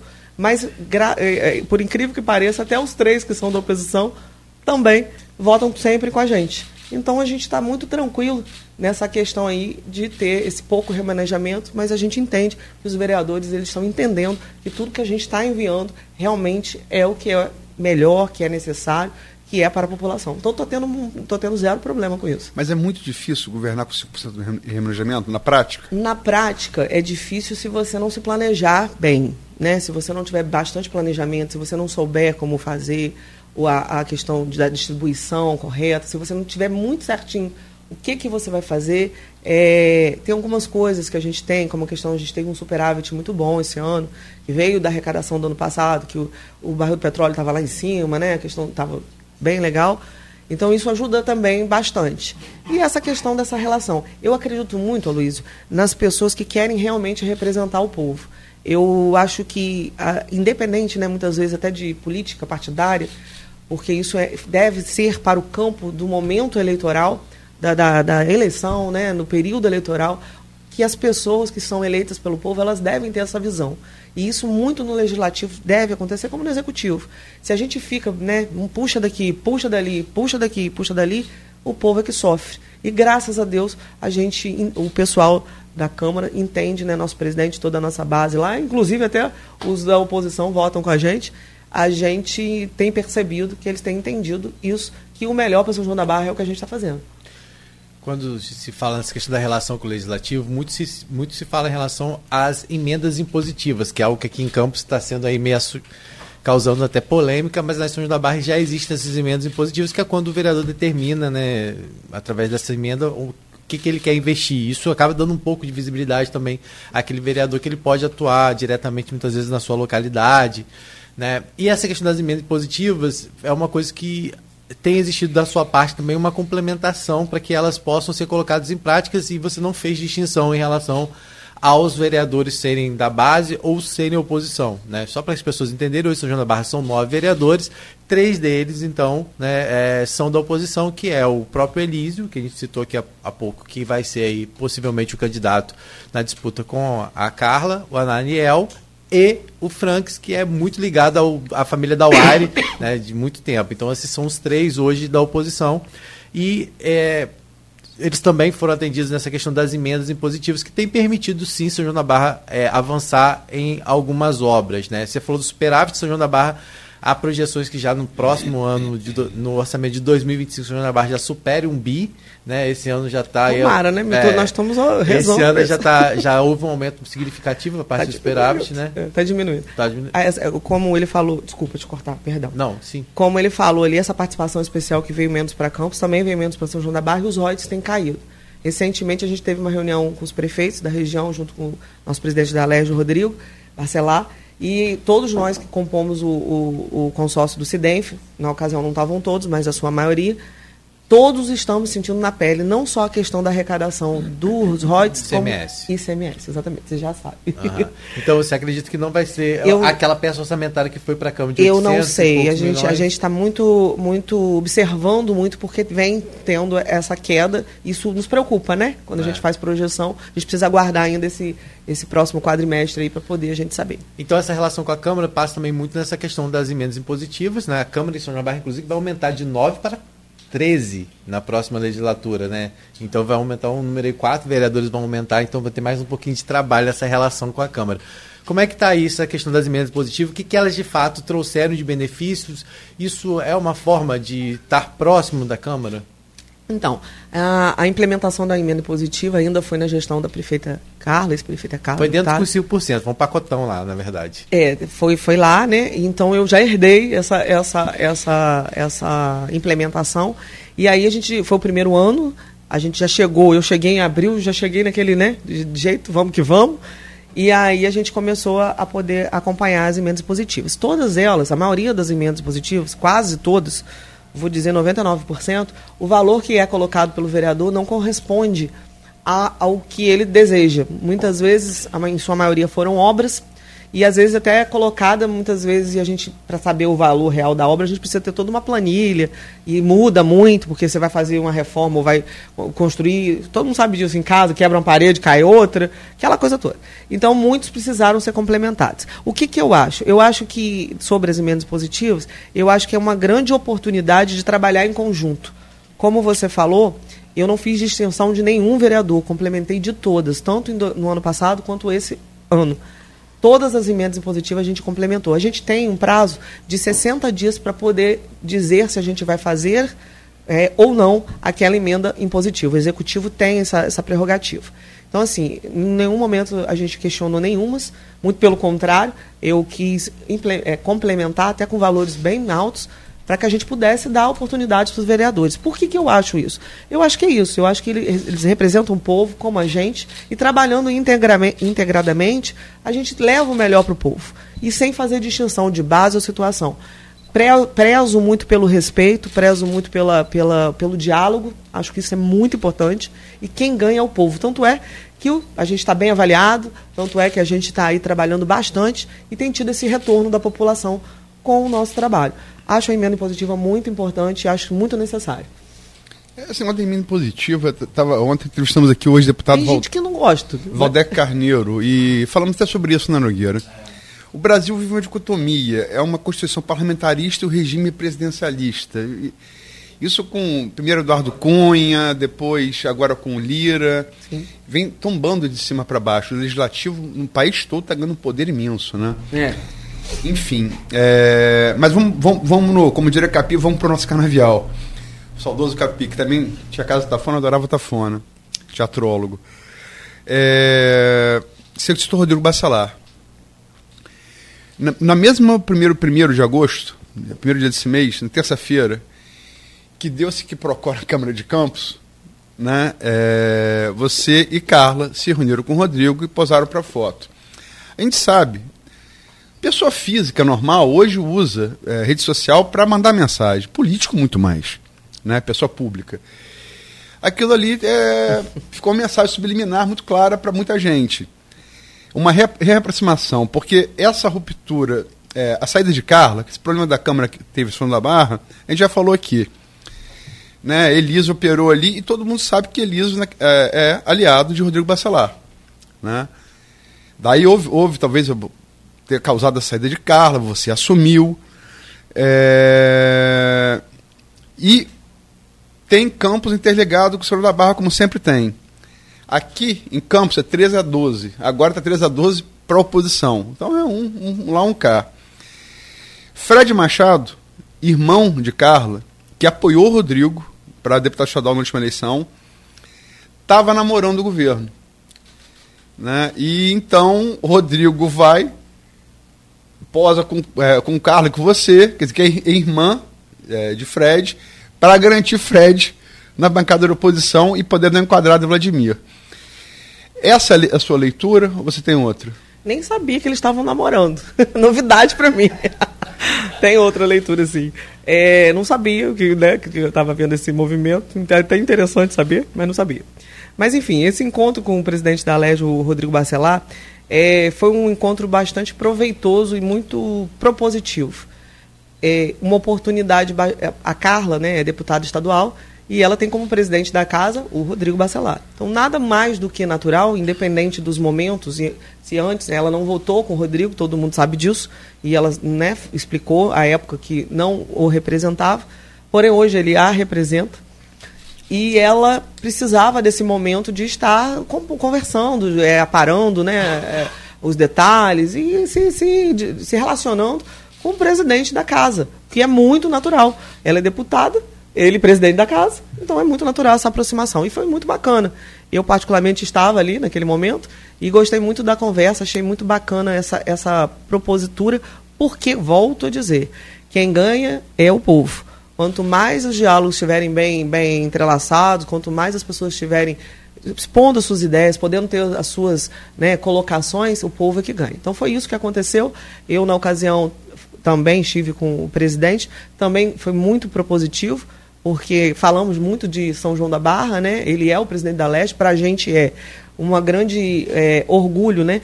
Termos é, pessoas da região, tanto como ele chegou à presidência da Leste, isso é, não é mérito dele, não é para qualquer um. Segundo né? mandato. Segundo mandato, novo. Só Sérgio Cabral tinha feito isso antes. É, pois é. Então, assim, é uma grande. É, porque conhece as dores da região, né? Conhece São João da Barra, conhece a Tafona, conhece Campos, conhece toda a região norte, enfim.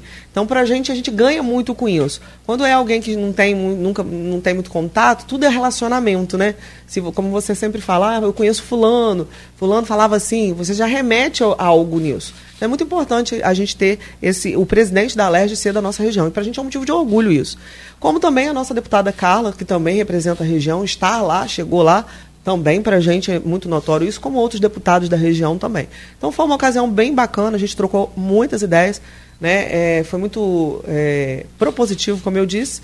E aí tivemos essa, essa, essa oportunidade de estar conversando e nos aproximarmos. Também tivemos depois, quando a gente estava lá com os prefeitos do Sindef, que também a gente percebeu lá uma, uma muito boa vontade do presidente da LEG em poder auxiliar os municípios naquilo que lhe compete, né? Nas dores de cada um, porque o, alguns municípios vêm enfrentando muitas dificuldades com essa questão do ICMS, com essa questão da perda dos royalties, municípios até que vêm aí, né, precisando até demitir pessoas, isso é muito triste, e a gente pôde lá cada um falar um pouquinho da sua da sua da sua sua situação, né? A gente trocar essa ideia e poder estar tá fazendo aí essa, essa, né, esse network, vamos dizer assim. Vou fazer duas perguntas ainda relacionadas a, a, a, a Rodrigo. A primeira, vocês em momento nenhum discutiram sucessão de São da Barra, né? Nessa, nesse encontro você, das duas casas, você, Carla Machado e Rodrigo, vocês não falaram sobre sucessão? Então, a gente conversou bastante, né? Então falaram. Conversamos bastante. É claro, é lógico que a gente, né, estamos conversando com o presidente da LERJ, a gente tem que conversar, a gente conversa de política, né? Conversamos bastante e o Rodrigo ele é muito, muito bem, bem relacionado na questão de, vamos dizer assim, nessa questão de, de, de de estar tá podendo. A Carla também, são dois políticos muito experientes, né? É, cada um com seu talento, e um acaba contribuindo com o outro para todo o cenário político. Lógico que a gente teve várias conversas, né? E aí a gente aqui não vai entrar em detalhes, né? Porque não dá. Mas eu tenho um detalhe que o passarinho verde acabou de me soprar lá de São da Barra. Ah, mentira, te que falar já? Já. Hum. Esquelido vai ser seu vice. Olha que coisa. Aí, aí o passarinho que disse, eu não disse. é, mas isso estaria ligado, logicamente, a, a Bacelar, né? Então, não existe essa conversa, né? A gente não teve essa, essa conversa, assim. As conversas que a gente teve foi questão política, mas ninguém definiu nada, ninguém. Foram só conversas mesmo, né? Existe possibilidade de Elisa ser seu vice? Olha, a gente tem um cenário aí com várias pessoas que são muito importantes para a política são joanense. Tem vários nomes, né? Do nosso grupo, que são pessoas que têm o desejo, tem pessoas que já pleiteiam há bastante tempo. E eu costumo dizer o seguinte: hoje é muito cedo para a gente dizer quem pode ser o vice ou quem não pode ser o vice. Por quê? Porque toda vez que a gente vai definir uma, uma, uma chapa assim, é preciso que a gente tenha muita, muita maturidade, muita reflexão para saber quem são os adversários né? Até para contrapor. É normal que a gente tenha um vice. Ah, eu vou ter um vice do quinto, eu vou ter um vice, um vice do, de outro distrito. Quem, quem serão os opositores para que a gente possa fazer esse contraponto, né, estrategicamente, para ganhar a eleição? Quem será o presidente da Câmara? Meu vice de confiança, que também tem. Tem toda uma questão, né? tem toda uma questão. Então, assim, não dá para dizer isso. É, é, hoje, a gente não tem como falar a respeito disso, principalmente até porque a gente não está no mesmo contexto né, é, político. Mas essa possibilidade, ela não é fechada. Então, é, volto a te dizer, a gente precisa ter a real situação do que vem pela frente. Mas não é impossível. Vou dar uma pergunta. Para Deus nada é impossível, né? Aí, vamos falar, para Deus nada é impossível. Mas pra, eu não posso te responder isso porque o futuro a Deus pertence, meu filho. Mas assim, é, como eu te disse, a gente tem nomes muito, muito legais e um grupo, né, que já está conosco, caminhando com a gente há bastante tempo e que tem todos os seus pleitos também. E a gente analisa isso com muito carinho, porque a gente tem que, e eu, por isso que eu te disse, vamos analisar o que, que vem para a gente poder, a gente, né, poder contrapor. É isso. É, muito se fala no nome de Chico da Quixaba, né, que seria uma possibilidade de nome de vice. O Chico, que era inclusive a pessoa que era o escolhido pela Carla Machado para ser o presidente da Câmara e foi o que é, caiu lá com a movimentação. Então, assim, esse é um cenário ainda que vai ser definido. Agora, quando se fala em disputa eleitoral, em disputa eleitoral em qualquer cidade, a gente sabe, se você não puder ter o Bacelar te apoiando, é melhor que ele esteja neutro, né? Então todo mundo já sabe disso. É exemplo que acontece aqui em Câmara. A gente não sabe como vai ficar ainda essa questão né, do apoio ou não, né, do grupo do Bacelar ao Vladimir mas todo mundo sabe que onde Bacelar não colocar a mão em ninguém, que pelo menos né, a, a neutralidade. Aliás, na eleição já, passada já, já foi isso, assim. É, é, só existiu o segundo turno, matematicamente, só existiu o segundo Exato. turno em Campos para prefeito, porque Bacelar apoiou o doutor Bruno Calil. É. Que hoje faz parte do grupo de Vladimir. É. É, política. Bruno Calil. Política. É isso. É. Essa neutralidade, então, assim, então, muito ainda a se dizer. Agora.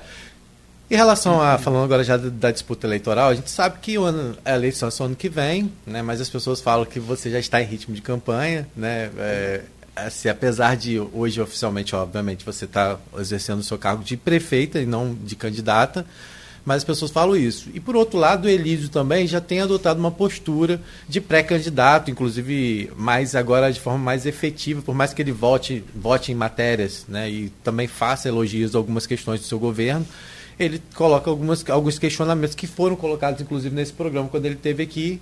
É, e a gente, eu vou colocar para você para que você tenha a oportunidade de responder. Ele fala principalmente na questão do é, problema da água do quinto distrito, que é um problema que ele julga aí como que pode ainda quando se fala do Açu, a referência que o Porto do Açu traz hoje para a localidade do Açu, para São João da Barra, você tem ainda pessoas que sequer têm água encanada em casa, pessoas que têm que andar às vezes para pegar água, né, e usa cacimba ainda. Essa questão da, da água, como é que você planeja isso? Eu sei que já tem um estudo em andamento. Né? Tem, tem. Isso é um problema bem antigo, né? Como a gente tem outros problemas de mais de 50 anos, 40 anos, que eu acho que a SEDAI está no município e a SEDAI ela, ela era responsável né, pela concessão da água e de esgoto do nosso município e ela vem ao longo desse tempo prestando um serviço muito ruim. Muito ruim.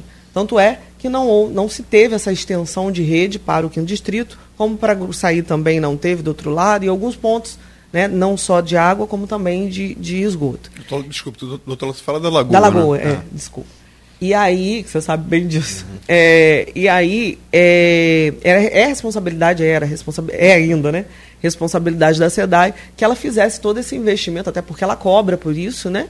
Então ela tem essa, teria essa obrigação. Mas ao longo desses anos, ela não presta esse serviço de maneira a contento, tanto é que nós temos a prova que o Quinto Distrito não tem, e a gente fornece muitas caixas d'água, carro-pipa, a gente, não, a gente faz, perfura né, poços grandes para chegar lá, faz as tubulações, enfim, a gente faz várias coisas, vem fazendo ao longo desses anos. A SEDAI, quando houve o leilão da SEDAI, né, que, do, de todos os municípios aí, o Estado fez com vários municípios, sabiamente a prefeita Carla, à época, não aderiu ao leilão. Na época, ela entendeu que o valor que era, era ia ser pago pelo, pelo, pela, pela, pelo leilão não seria um valor justo. E, além disso, ela ficou muito preocupada com o fornecimento da água para a população, porque ia aumentar a tarifa demais. Estava muito. onde muitos municípios têm sofrido com essa questão dessas, dessas concessões da venda da SEDAI. Então, ela não fez isso. E aí, o que, que acontece quando ela não fez isso? Quando ela não faz isso, o objetivo era a gente fazer um, um estudo para que a gente pudesse fazer uma concessão com pé no chão. Uma concessão real, uma concessão que realmente garantisse a água para as pessoas que não têm, que as tarifas fossem realmente justas, que o preço fosse efetivamente correto e não fazendo aquela onda de vamos vender todo mundo e tá e sem se preocupar com o povo. Eu entro e assumo, e assumo com, com, o mesmo pensamento, dando sequência a essa, essa, esse pensamento dela, que é uma grande preocupação. A gente quer que o povo tenha água, a gente quer que o povo tenha esgoto, mas a gente quer que o povo pague por o que é justo. A gente não quer que ele sofra né, uma tarifas abusivas ou com um serviço ruim que a gente já passa há tanto tempo com a SEDAI. Então a gente contratou a Fundação Getúlio Vargas, que agora já me apresentou a primeira, a gente vai ter agora as audiências públicas do Plano Municipal de Água e de Esgoto, acho que é agora, dia 20 e pouco, essa audiência, primeira audiência, porque faz parte da, da, da, entrega do estudo. Primeiro, a gente aprovar o plano né, municipal de água e esgoto, e após isso, o estudo se finaliza, mais uns mesezinhos, para a gente poder fazer a nossa concessão da água do município. E assim levar a água para o quinto distrito, levar água para onde não tem, e esgoto também, que é muito necessário. Agora eu volto a dizer, é, quando se fala em água, quando se fala em energia, são serviços muito específicos. Não são coisas que você se resolve, como, por exemplo, comprar a cesta básica. Como, por exemplo, são serviços que to... cesta básica todo mundo oferece. Agora, um serviço de, de energia elétrica não é simples, um serviço que é essencial, como a água e o esgoto, também não é tão simples. Por isso a gente precisou contratar a Fundação Getúlio Vargas, que vai nos entregar aí todo o estudo e já tem uma, eu já tenho muitas notícias boas a respeito. Estou muito feliz com isso, porque era uma grande preocupação minha, era o povo, é meu povo. Minha preocupação é essa, é das pessoas terem o direito a receber a água e o esgoto, mas pagarem por um preço justo e pagarem muitas vezes aquilo, aqueles que podem pagar, aqueles que não podem, né, fazer de maneira correta e ter o serviço. E tem notícias boas. Em breve a gente vai estar tá aí terminando isso daí. Então vai, então vai privatizar a SEDAI. Não, privatizar não. A gente vai fazer a, conce... a, a SEDAI vai sair. Já, sair... Na verdade, a SEDAI já era para ter privatizar, saído. Privatizar não. Vai... É. Vamos fazer Como o Campos fez? Vendido, né? É, como o Campos fez. É. A gente não vendeu a nossa, mas a gente já perdemos. É, porque aí o município que é, opta pelo, Optou, pelo plano. É. Mas ele já está em. Eu falo pelo Estado. É, sim, é. Ele já não tem mais. Ele já pode sair a qualquer. Não vai sair, lógico, mas eu digo assim: tem a, a legalidade para sair. Né? E aí a gente vai fazer isso, mas com muita segurança, com muita tranquilidade, para fazer o que é justo para o povo. Levar a água, levar o esgoto, mas de maneira correta, de maneira justa, e não de qualquer maneira fazendo sem pensar, no oba-oba, para afetar a população, que é quem tem que ser menos, né? na verdade, é quem tem que ser beneficiado, é o povo. Deixa eu voltar para voltar a eleição. A gente tem. Eu, eu eu, eu me lembro que eu fala, falei aqui uma vez nesse estúdio, com base em pesquisa, não é chute. Eu sempre me baseio em pesquisa. Hum, é, Bruno Dauari estava aqui, eu falei, ó, Carla vai ganhar a seleção com 70%. Eu falei, quer apostar? Ele não quis apostar. E foi quase, foi quase 70%. Pesquisa, logicamente, pesquisa não é infalível, mas é a maneira, Nossa. estatística fria, objetiva de você entender o processo eleitoral. Vou citar um exemplo.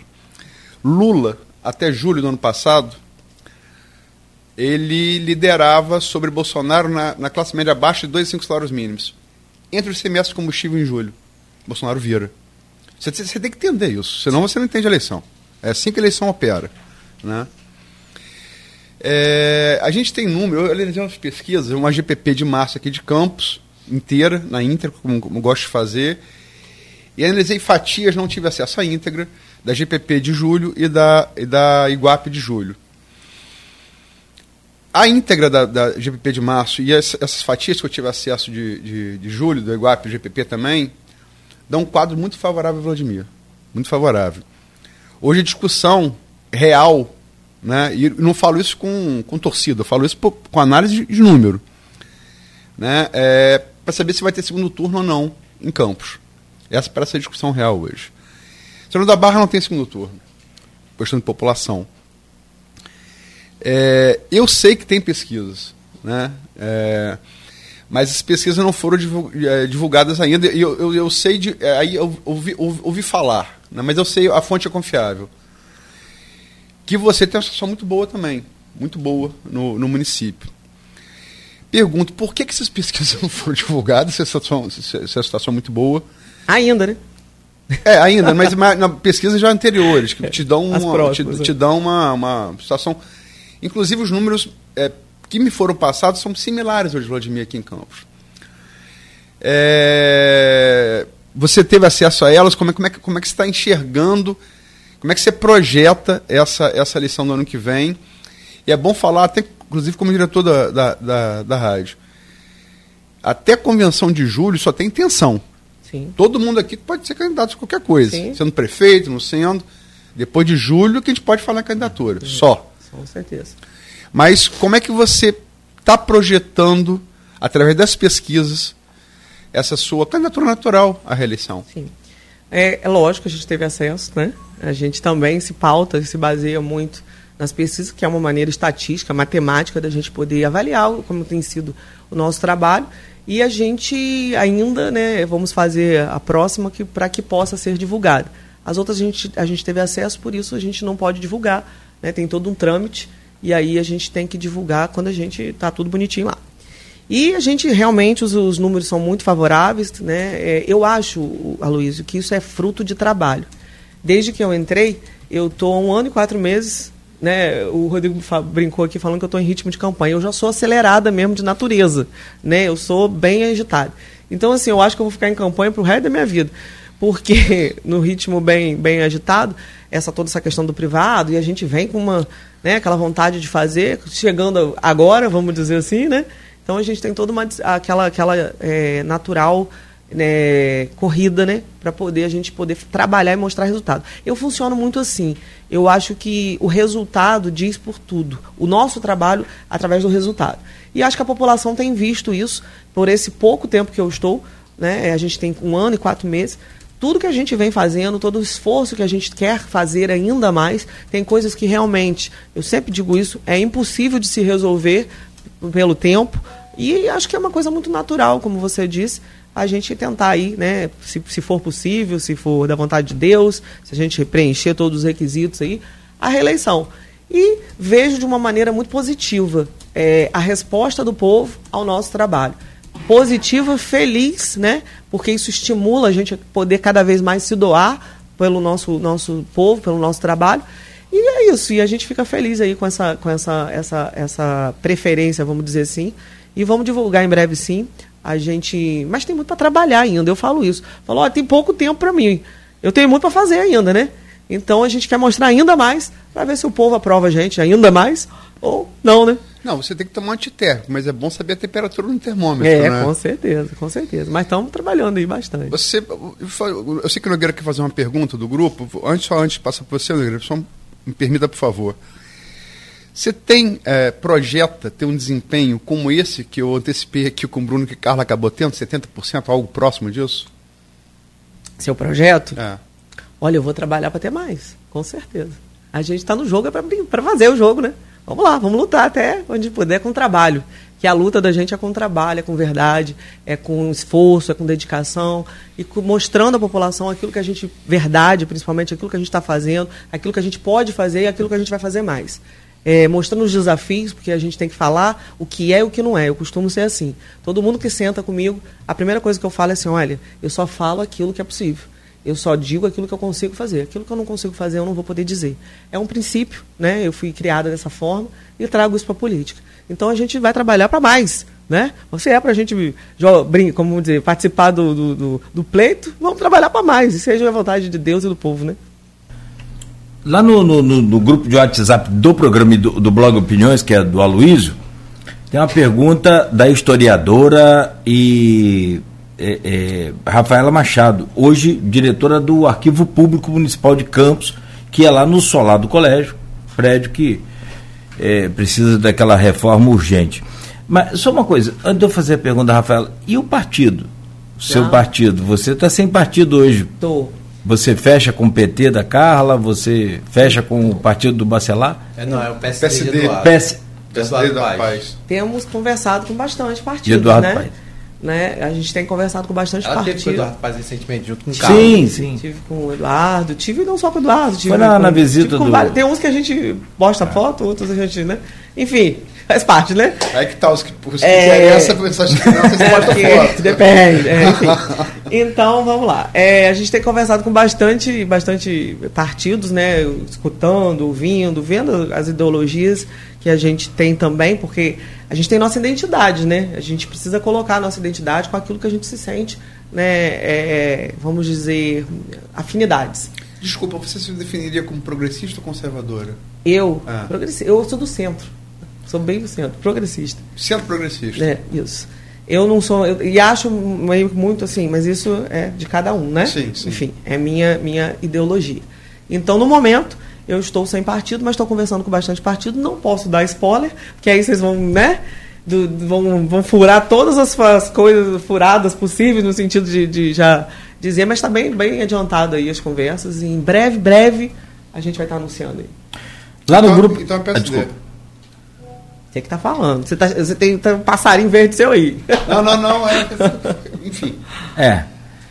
É, aquele, como é que é o feeling de, de, jornalista? Não, sinceramente. Pode ser até um... O PT seria um partido natural porque é, porque é de Carla, mas o PT É, a votação do da Barra provou que, assim como o Campos, é uma cidade conservadora. Então, o PSD, certamente, uma legenda que carrega menos eleição. Já vai. Isso é jogo jogado. É isso aí, já vai mais liso. uma movimentação do PSD com o PT em Sim, todo o Estado. Então, é. não seria. Manteria aliança com o Carlos. Eu, eu Aliás, o... quando a gente se for, for. Vai ser primeiro pra gente, né? É, não sei. A gente faz. Mas eu venho aqui falar a respeito, prometo. Não, mas você manda lá o WhatsAppzinho lá. É, é opção. O próprio Valdec falou isso, comentou isso sobre a aproximação do PT com o PSD. É, até, até este momento, até, convenção em julho do ano que vem, até esse momento, tirando o pessoal, os partidos de esquerda até o cuidado do país, pela reeleição dele do Rio. Se isso se mantiver, se, isso se mantiver do Amador são 25. Ó, na, na chegada feijoada, quem, não sei se foi coincidência, mas quem chegou? Chegou junto Lindbergh e Bruno Viana e Jefferson. E ali já começaram já a tricotar. Na subida para a feijoada eles já foram conversando já. Né? E Bruno é aí um possível nome pelo PSD, inclusive, nessa ligação. Então, assim, né? as coisas começam a se costurar. Né? A, a, Carla Machado, claro, é uma pessoa que tem um bom acesso com os políticos, né? pela tradição que ela tem, ela foi quatro, quatro mandatos, deputada estadual hoje. Teve com a Carla é, Capucci lá junto com o Eduardo Paes e a própria Carla Capucci falou das afinidades que eles perceberam terem juntos, publicou isso na rede social, né, e falando dessa relação, então por mais que ela não diga assim essa possibilidade, pelo menos seus que se fala nos bastidores. Vocês que estão falando, eu não já li nada. a única coisa que eu posso dizer, o PSD vai caminhar com a gente. Mas partido ainda meu não está definido. O PSD, PSD, vai caminhar com a sua candidatura à reeleição, mas você não sabe se ainda vai ser o PSD a sua legenda, é isso? Ainda não. Mas vai caminhar contigo. Vai caminhar com a gente. Vamos lá, pergunta aí. Bom, então vamos lá. A pergunta vem da Rafaela Machado, que eu já falei, apresentei aqui. É... E ela pergunta a você, Carla, como você analisa a ausência ou pouca representatividade das mulheres no cenário político regional? São poucas vereadoras é, em Campos não tem nenhuma, né? Um exemplo, é, muito ruim, por sinal. Sim. Poucas prefeitas são da Barra Cardoso, Quissamã e vou colocar aqui São Francisco também, né? Como exemplo. Até que ponto essa ausência reflete a falta de políticas consistentes de promoção feminina na vida política do país e ou até que ponto o reflexo do nosso próprio processo de formação histórica, isso reflete o processo de formação histórica da, da mulher. E ela já coloca aqui também essa questão da ausência da mulher. E outra pergunta, logo para emendar: São João da Barra, durante a gestão anterior da Carla Machado, recebeu bons investimentos na recuperação do seu patrimônio arquitetônico local. Com um centro histórico riquíssimo e repleto de possibilidades, a prefeita pretende retomar a agenda de investimentos na história do município, promovendo, inclusive, a descentralização para as localidades.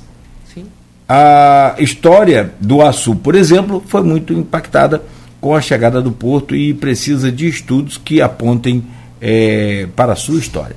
Com certeza. Muito boa pergunta da, da Rafaela, né? Rafaela Machado. É, essa questão da, da, pouca representatividade da mulher na política é realmente algo que nos incomoda muito, né? A gente que é mulher, principalmente, a gente entende que a gente deve participar e deveria participar ainda muito mais do pouco que a gente representa.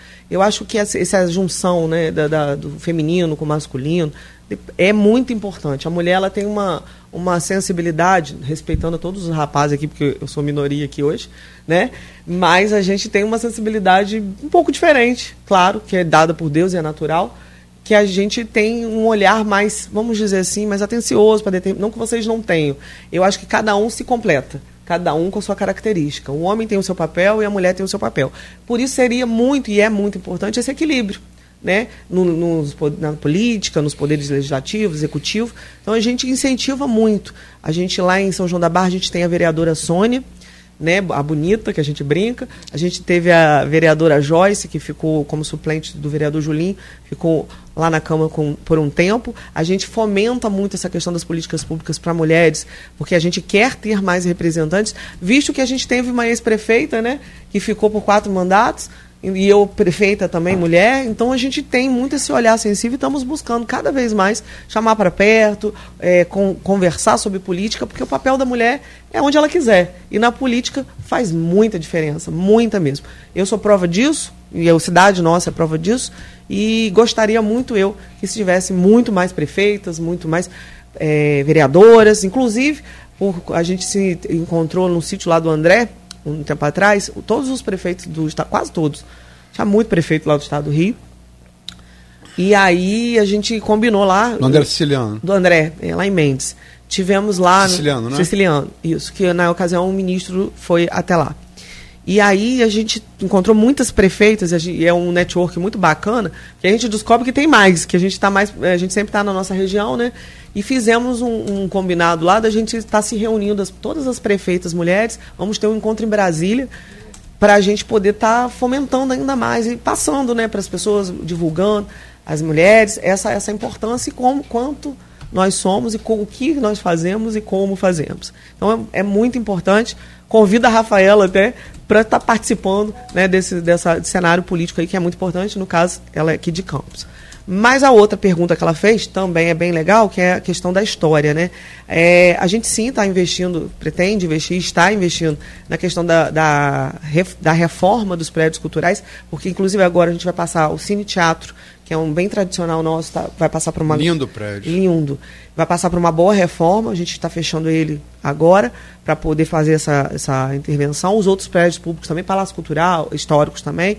A própria prefeitura, que é histórica, também já está entrando em reforma, e outros mais. E, além disso, são duas coisas bem legais também. A gente fez agora recentemente assim, foi em dezembro ou janeiro, acho que foi janeiro, dezembro, a criação da Secretaria de Cultura e que tá, e é de esporte também, porque elas eram ligadas à, à educação e ao, ao, turismo. E agora elas ganharam autonomia de serem secretarias, terem secretários, terem orçamento, é, ter, estão recentes também, mas a cultura do nosso, da nossa cidade, do nosso município é riquíssima. Muitos talentos. Eu fico encantada, porque a gente nem sabe que tem, às vezes, e a gente tem descoberto cada vez mais e incentivado e fomentado muito. Com isso, a gente vai fazer agora, ontem mesmo estava despachando coincidentemente com o meu secretário de Cultura, o Gil, de um polo cultural lá no Sul.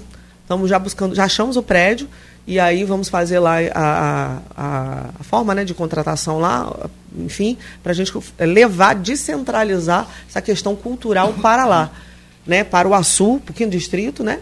E, e, também desapropriamos recentemente agora lá no, em Atafona um prédio bem bacana para a gente também abrir ali um polo, um polo cultural que aí engloba todas as questões, todas a questão de cultura, os historiadores. Puxa para Gruçaí, tá precisando, Gruçaí também tá precisando. Tá precisando. Né? Menina, é um ciúme danado esse é, negócio. Gruçaí tá precisando. Todo, Ó, uma sugestão. Mas vamos também. Gruçaí é cultura pagode, pô. É, pois é, mas isso precisa mudar um pouquinho. Gruçaí a gente tem lá o CPEC de volta um papel sim. bacana, mas Gruçaí é um lugar que eu acho que poderia ser bem aproveitado, né, claro, guardado. É a sorveteria da criança, que poderia se tornar um espaço de cultura ali. Sim, onde né? era. Eu acho que resgatando essa questão da Boa fábrica ideia. do picolé, mas acima de tudo tornar aquele lugar um espaço realmente para artesanato, para que as pessoas que chegam a Gruçaí tenham um lugar. Eu sei que no polo gastronômico tem Sim. também esses pontos, mas ele é um referencial muito grande, muito afetivo, é. você sabe Pô, disso. Fala né? não. E aquele, ver aquele prédio fechado ali da Dona Polônia, né? Dá uma tristeza muito grande. Eu acho que aquele lugar ali deveria ser de alguma forma aproveitado, até pelos equipamentos que tem lá, de como picolé era fabricado antigamente. É. Então acho que aquilo ali poderia ser aproveitado uma boa ideia. Rodrigo. Uma boa ideia, tá vendo? Conversar sempre é bom. Eu não tinha pensado, excelente ideia. Vamos, vamos amadurecer isso sim. a gente começou descentralizando, é, colocando que a sede, né, São João da Barra sede já tem muito dessa carnaval, toda a questão de cultura, uhum. né, é, a, a, biblioteca, tudo é, tudo é muito lá. Então a gente começou agora a descentralizar. Vamos chegar em Gruçaí também, né? Claro. Preciso de mais tempo só, gente. Vou fazer é, duas perguntas é, e com isso encerro, passo a bola para Nogueira, são 8h57 e o Rodrigo. A primeira que esse passarinho verde é cantador, Belsa. Menino, ele tem um passarinho danado, hein? É. Me disse que pode ser republicanos também o seu partido. Olha isso, gente. Olha. O passarinho seu tá falando, tá cantando muito. Tá cantando muito. Mas tá cantando certo? Não, não, né? não, ah. sei não. Acho que esse passarinho seu tem que voar mais um cadinho. Mas vou fazer a pergunta, e aí, logicamente, é, é, entra o aspecto pessoal também, que a gente é jornalista, a isenção é algo impossível. A gente tenta, mas é impossível. Nós somos, temos paixões, temos gostos. A Tafona é um lugar que eu tenho um carinho assim. A Tafona, eu nasci em Niterói, fui criado em Campos, mas eu, quando me pergunto, eu vou viajo no mundo, você dá onde? Eu sou, eu sou de Tafona, eu sempre coloco a é? Tafona. É? Que legal. Sempre. Poemas, muitos poemas de Aloysio são assinados, É. né? Ah. No, no final é a Tafona. Mas eu coloco, qualquer registro meu de viagem é. É mesmo, De onde saiu? Eu sou. Tafona. Brasil ou Tafona. Tafona Brasil. Mas enfim, a Tafona, a partir da, da- de Santa Cecília, barragem de Santa Cecília, Bandu era um córrego. Sim. Carlos Lacerda, que foi um governador que marcou a época, nos anos 50, no Rio de Janeiro. Né? Primeiro por oposição de Getúlio Vargas, depois pelo aterro do Flamengo, por exemplo, todo mundo vê, foi né, o período dele. Represou eh, o Paraíba ali, era um córrego, se tornou um rio, para abastecer o grande rio de água. E não coincidentemente, de lá para cá, isso interferiu no que o Lamego eh, escreveu os, os livros dele, as teses dele, antro- eh, geólogos mais modernos como Canijiro Suguio. Eh, a, a planície Goitacá toda é uma queda de braço entre rio e mar. Sim. Se você corta os tendões do, do, do rio, o mar avança, uma queda de braço. E de lá para cá, quer dizer, anos 50, para cá a coisa começou e parece não ter fim. E é, a sensação, não estou dizendo que é a realidade, mas a sensação das pessoas é de uma certa passividade do poder público. E não falo só do municipal. Sim. Até porque uma obra ali pode envolver recurso federal. Tem que. O que, o que de concreto está sendo estudado e feito nesse sentido, Carla? Primeiro, você está corretíssimo, né? A sua, sua, sua introdução aí é perfeita. Isso é muito importante as pessoas saberem.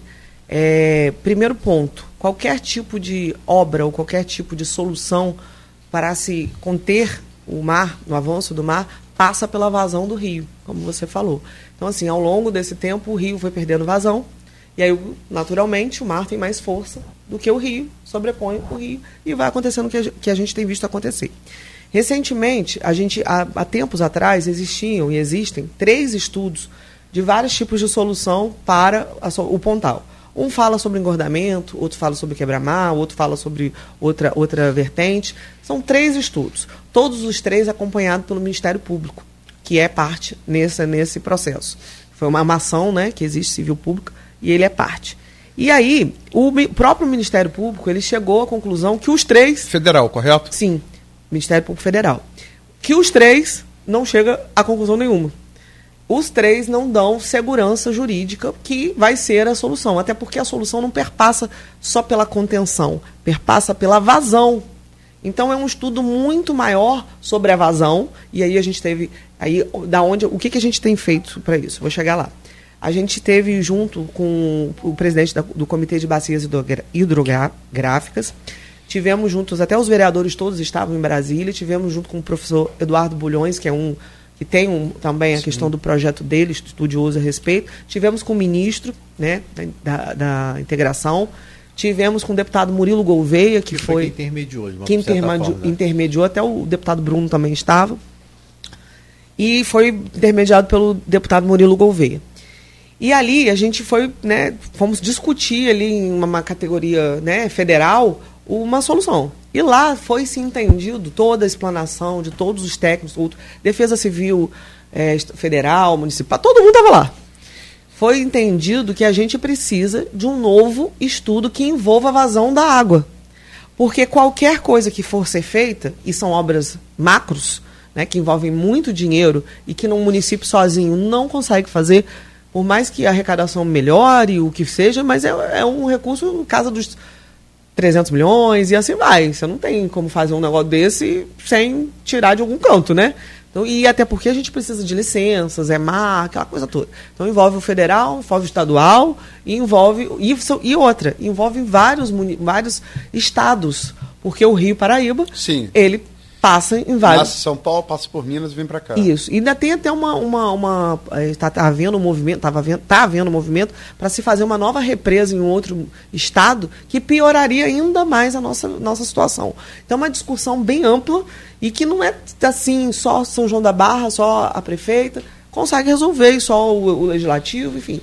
A gente tem que ter um, um aparato muito grande. E eu fiquei muito confiante. Na ocasião, o próprio deputado Murilo Gouveia se propôs a pagar esse estudo com a emenda dele. Né? É, a Valor gente- de 2 milhões. em, em torno de 2 milhões.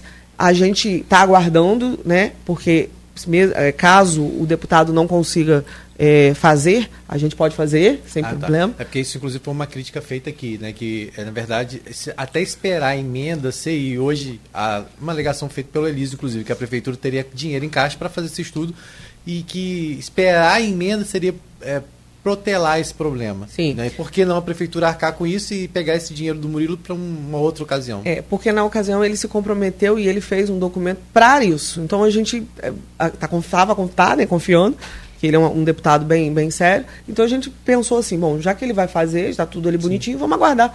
Se demorar muito, isso já tem acho que um mês ou dois meses. É, foi em maio. Foi maio, né? Não está tanto tempo assim para, para de demora para a gente não dar é, o crédito ao deputado, né? Não, não dizer que ele não vai colocar. Então a gente está confiando, mas sem problema nenhum. Caso não dê, a gente vai fazer. E aí, mas é um estudo assim que, né, muito uhum. rebuscado, onde a gente vai precisar aí de mais tempo para poder a gente efetivamente mudar, não só do Jatafona, mas também do Açu. O Açu também está tendo o mesmo problema, está avançando também, e a gente está buscando isso.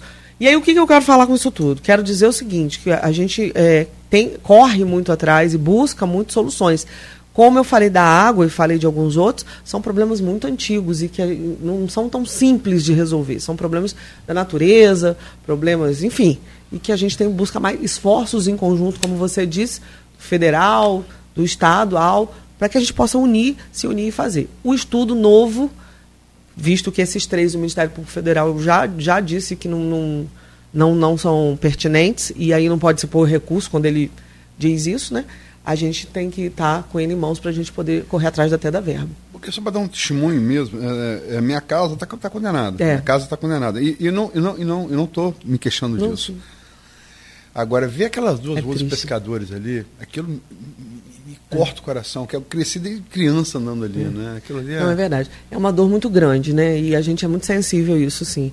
É, inclusive, a gente agora vai, vai começar também a licitar, está terminando só de conferir o projeto, as casas populares que a gente vai é, entregar, e que não são casas populares, são umas casas bem bacanas.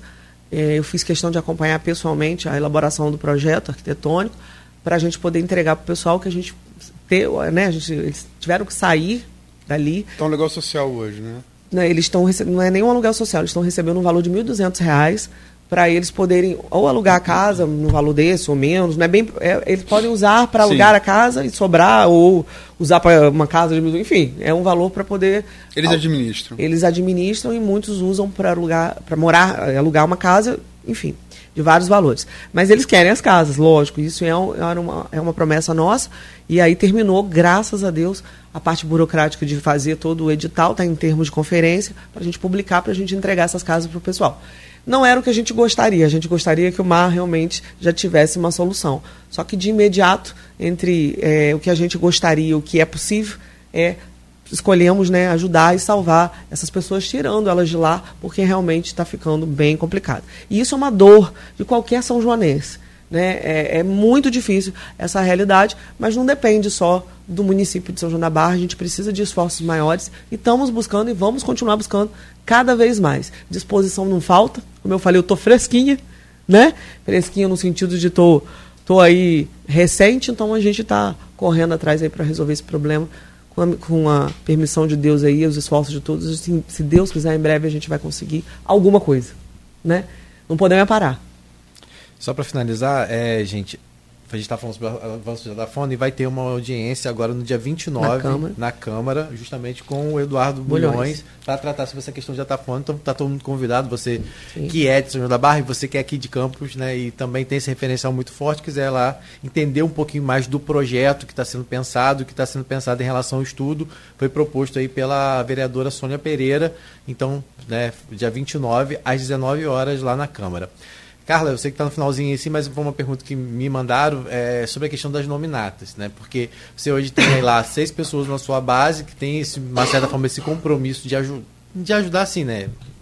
Cada um tem que fazer a sua parte, claro, uhum. sempre, né? Mas, e também os secretários que vão aí e outras pessoas que, que são hoje da sua base. Como trabalhar isso? As nominatas também têm essa questão do quantitativo de mulheres.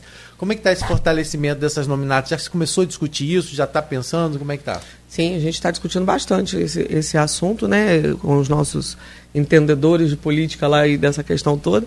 É, a gente, na verdade, a gente quer fomentar é, políticos, né, candidatos a vereadores, ainda mais de qualidade. Além dos que a gente já tem, como as cadeiras né, aumentaram, a gente tem buscado conversar com bastante lideranças para poder estar tá compondo com a gente e a gente poder estar tá fazendo esse cenário aí das nominadas. Ainda é muito cedo e muito recente a gente definir, até porque tem um grande tempo ainda até o período mesmo, por enquanto, como o Aloysio disse, todo mundo tem intenção, né, mas a gente tem o tempo certo para a gente poder estar... Tá tá tendo o bater o martelo lá e tem muita gente interessada. E aí a gente é a hora da gente fomentar as mulheres, fomentar as pessoas que têm liderança, boas ideias, as pessoas que querem contribuir com o pleito e a gente ter o momento certo para a gente finalizar isso. Mas a gente tem olhado sim e com muito carinho e muito cuidado. Tem muita gente boa junto e eu fico feliz por isso, porque isso impulsiona a gente fazer cada vez mais políticas públicas com mais, é, mais, mais, vamos dizer assim, mais qualidade e mais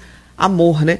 Porque as pessoas dão 10, então com essa questão das 13 cadeiras, todo mundo, ah, eu tô, eu quero, eu tô pensando assim, e a gente vai fomentando, é, vamos, vamos lá, vamos trazer sua ideia, o que, que você pensa para o município? Esse diálogo, eu sou, eu acho isso fundamental, acho básico isso. A gente está sempre pronto a ouvir, né, a, a dialogar, falar também, a pessoa escutar, porque não basta a gente ouvir, a pessoa tem que escutar, para a gente poder avançar aí na melhor qualidade de vida do nosso município. Prefeita, 9 horas e 9 minutos é, avançamos, mas justificado o avanço, não como o avanço do mar, evidentemente que aquele ninguém quer.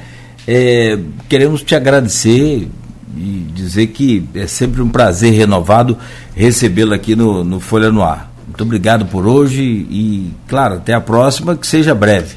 Não leve mais um. Foi um ano, né? Um, um ano. ano. É verdade. Eu que agradeço, foi um bate-papo maravilhoso, amei estar aqui com vocês. Vocês fazem um jornalismo né, muito sério, muito responsável, a gente tem muito respeito e admiração pelo trabalho de vocês, que é de longas datas, né?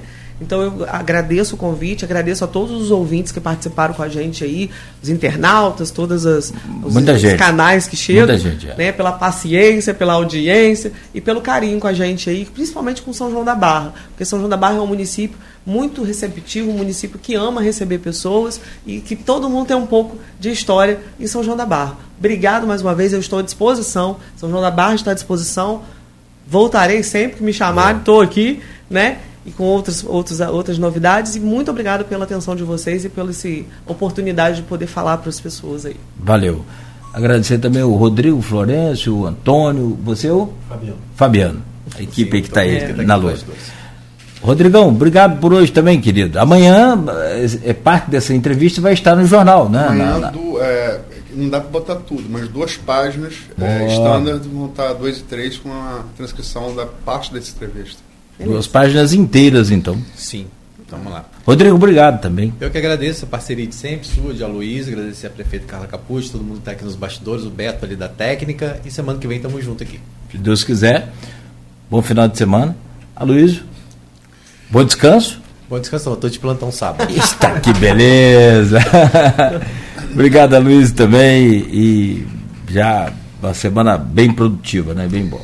É, tive que folgar duas semanas e peguei essas duas agora, agora vou dar uma descansada na semana que vem. Não, na terça você já está comigo de novo. É verdade, terça. E a gente não sabe sexta-feira no que vai ser. Pois né? é. Mas enfim, é, agradecer a Carla. Eu, eu, eu não a conhecia pessoalmente, acho que. É, e foi a primeira oportunidade que eu tive, de, não só de conhecê-la pessoalmente, como de travar contato profissional.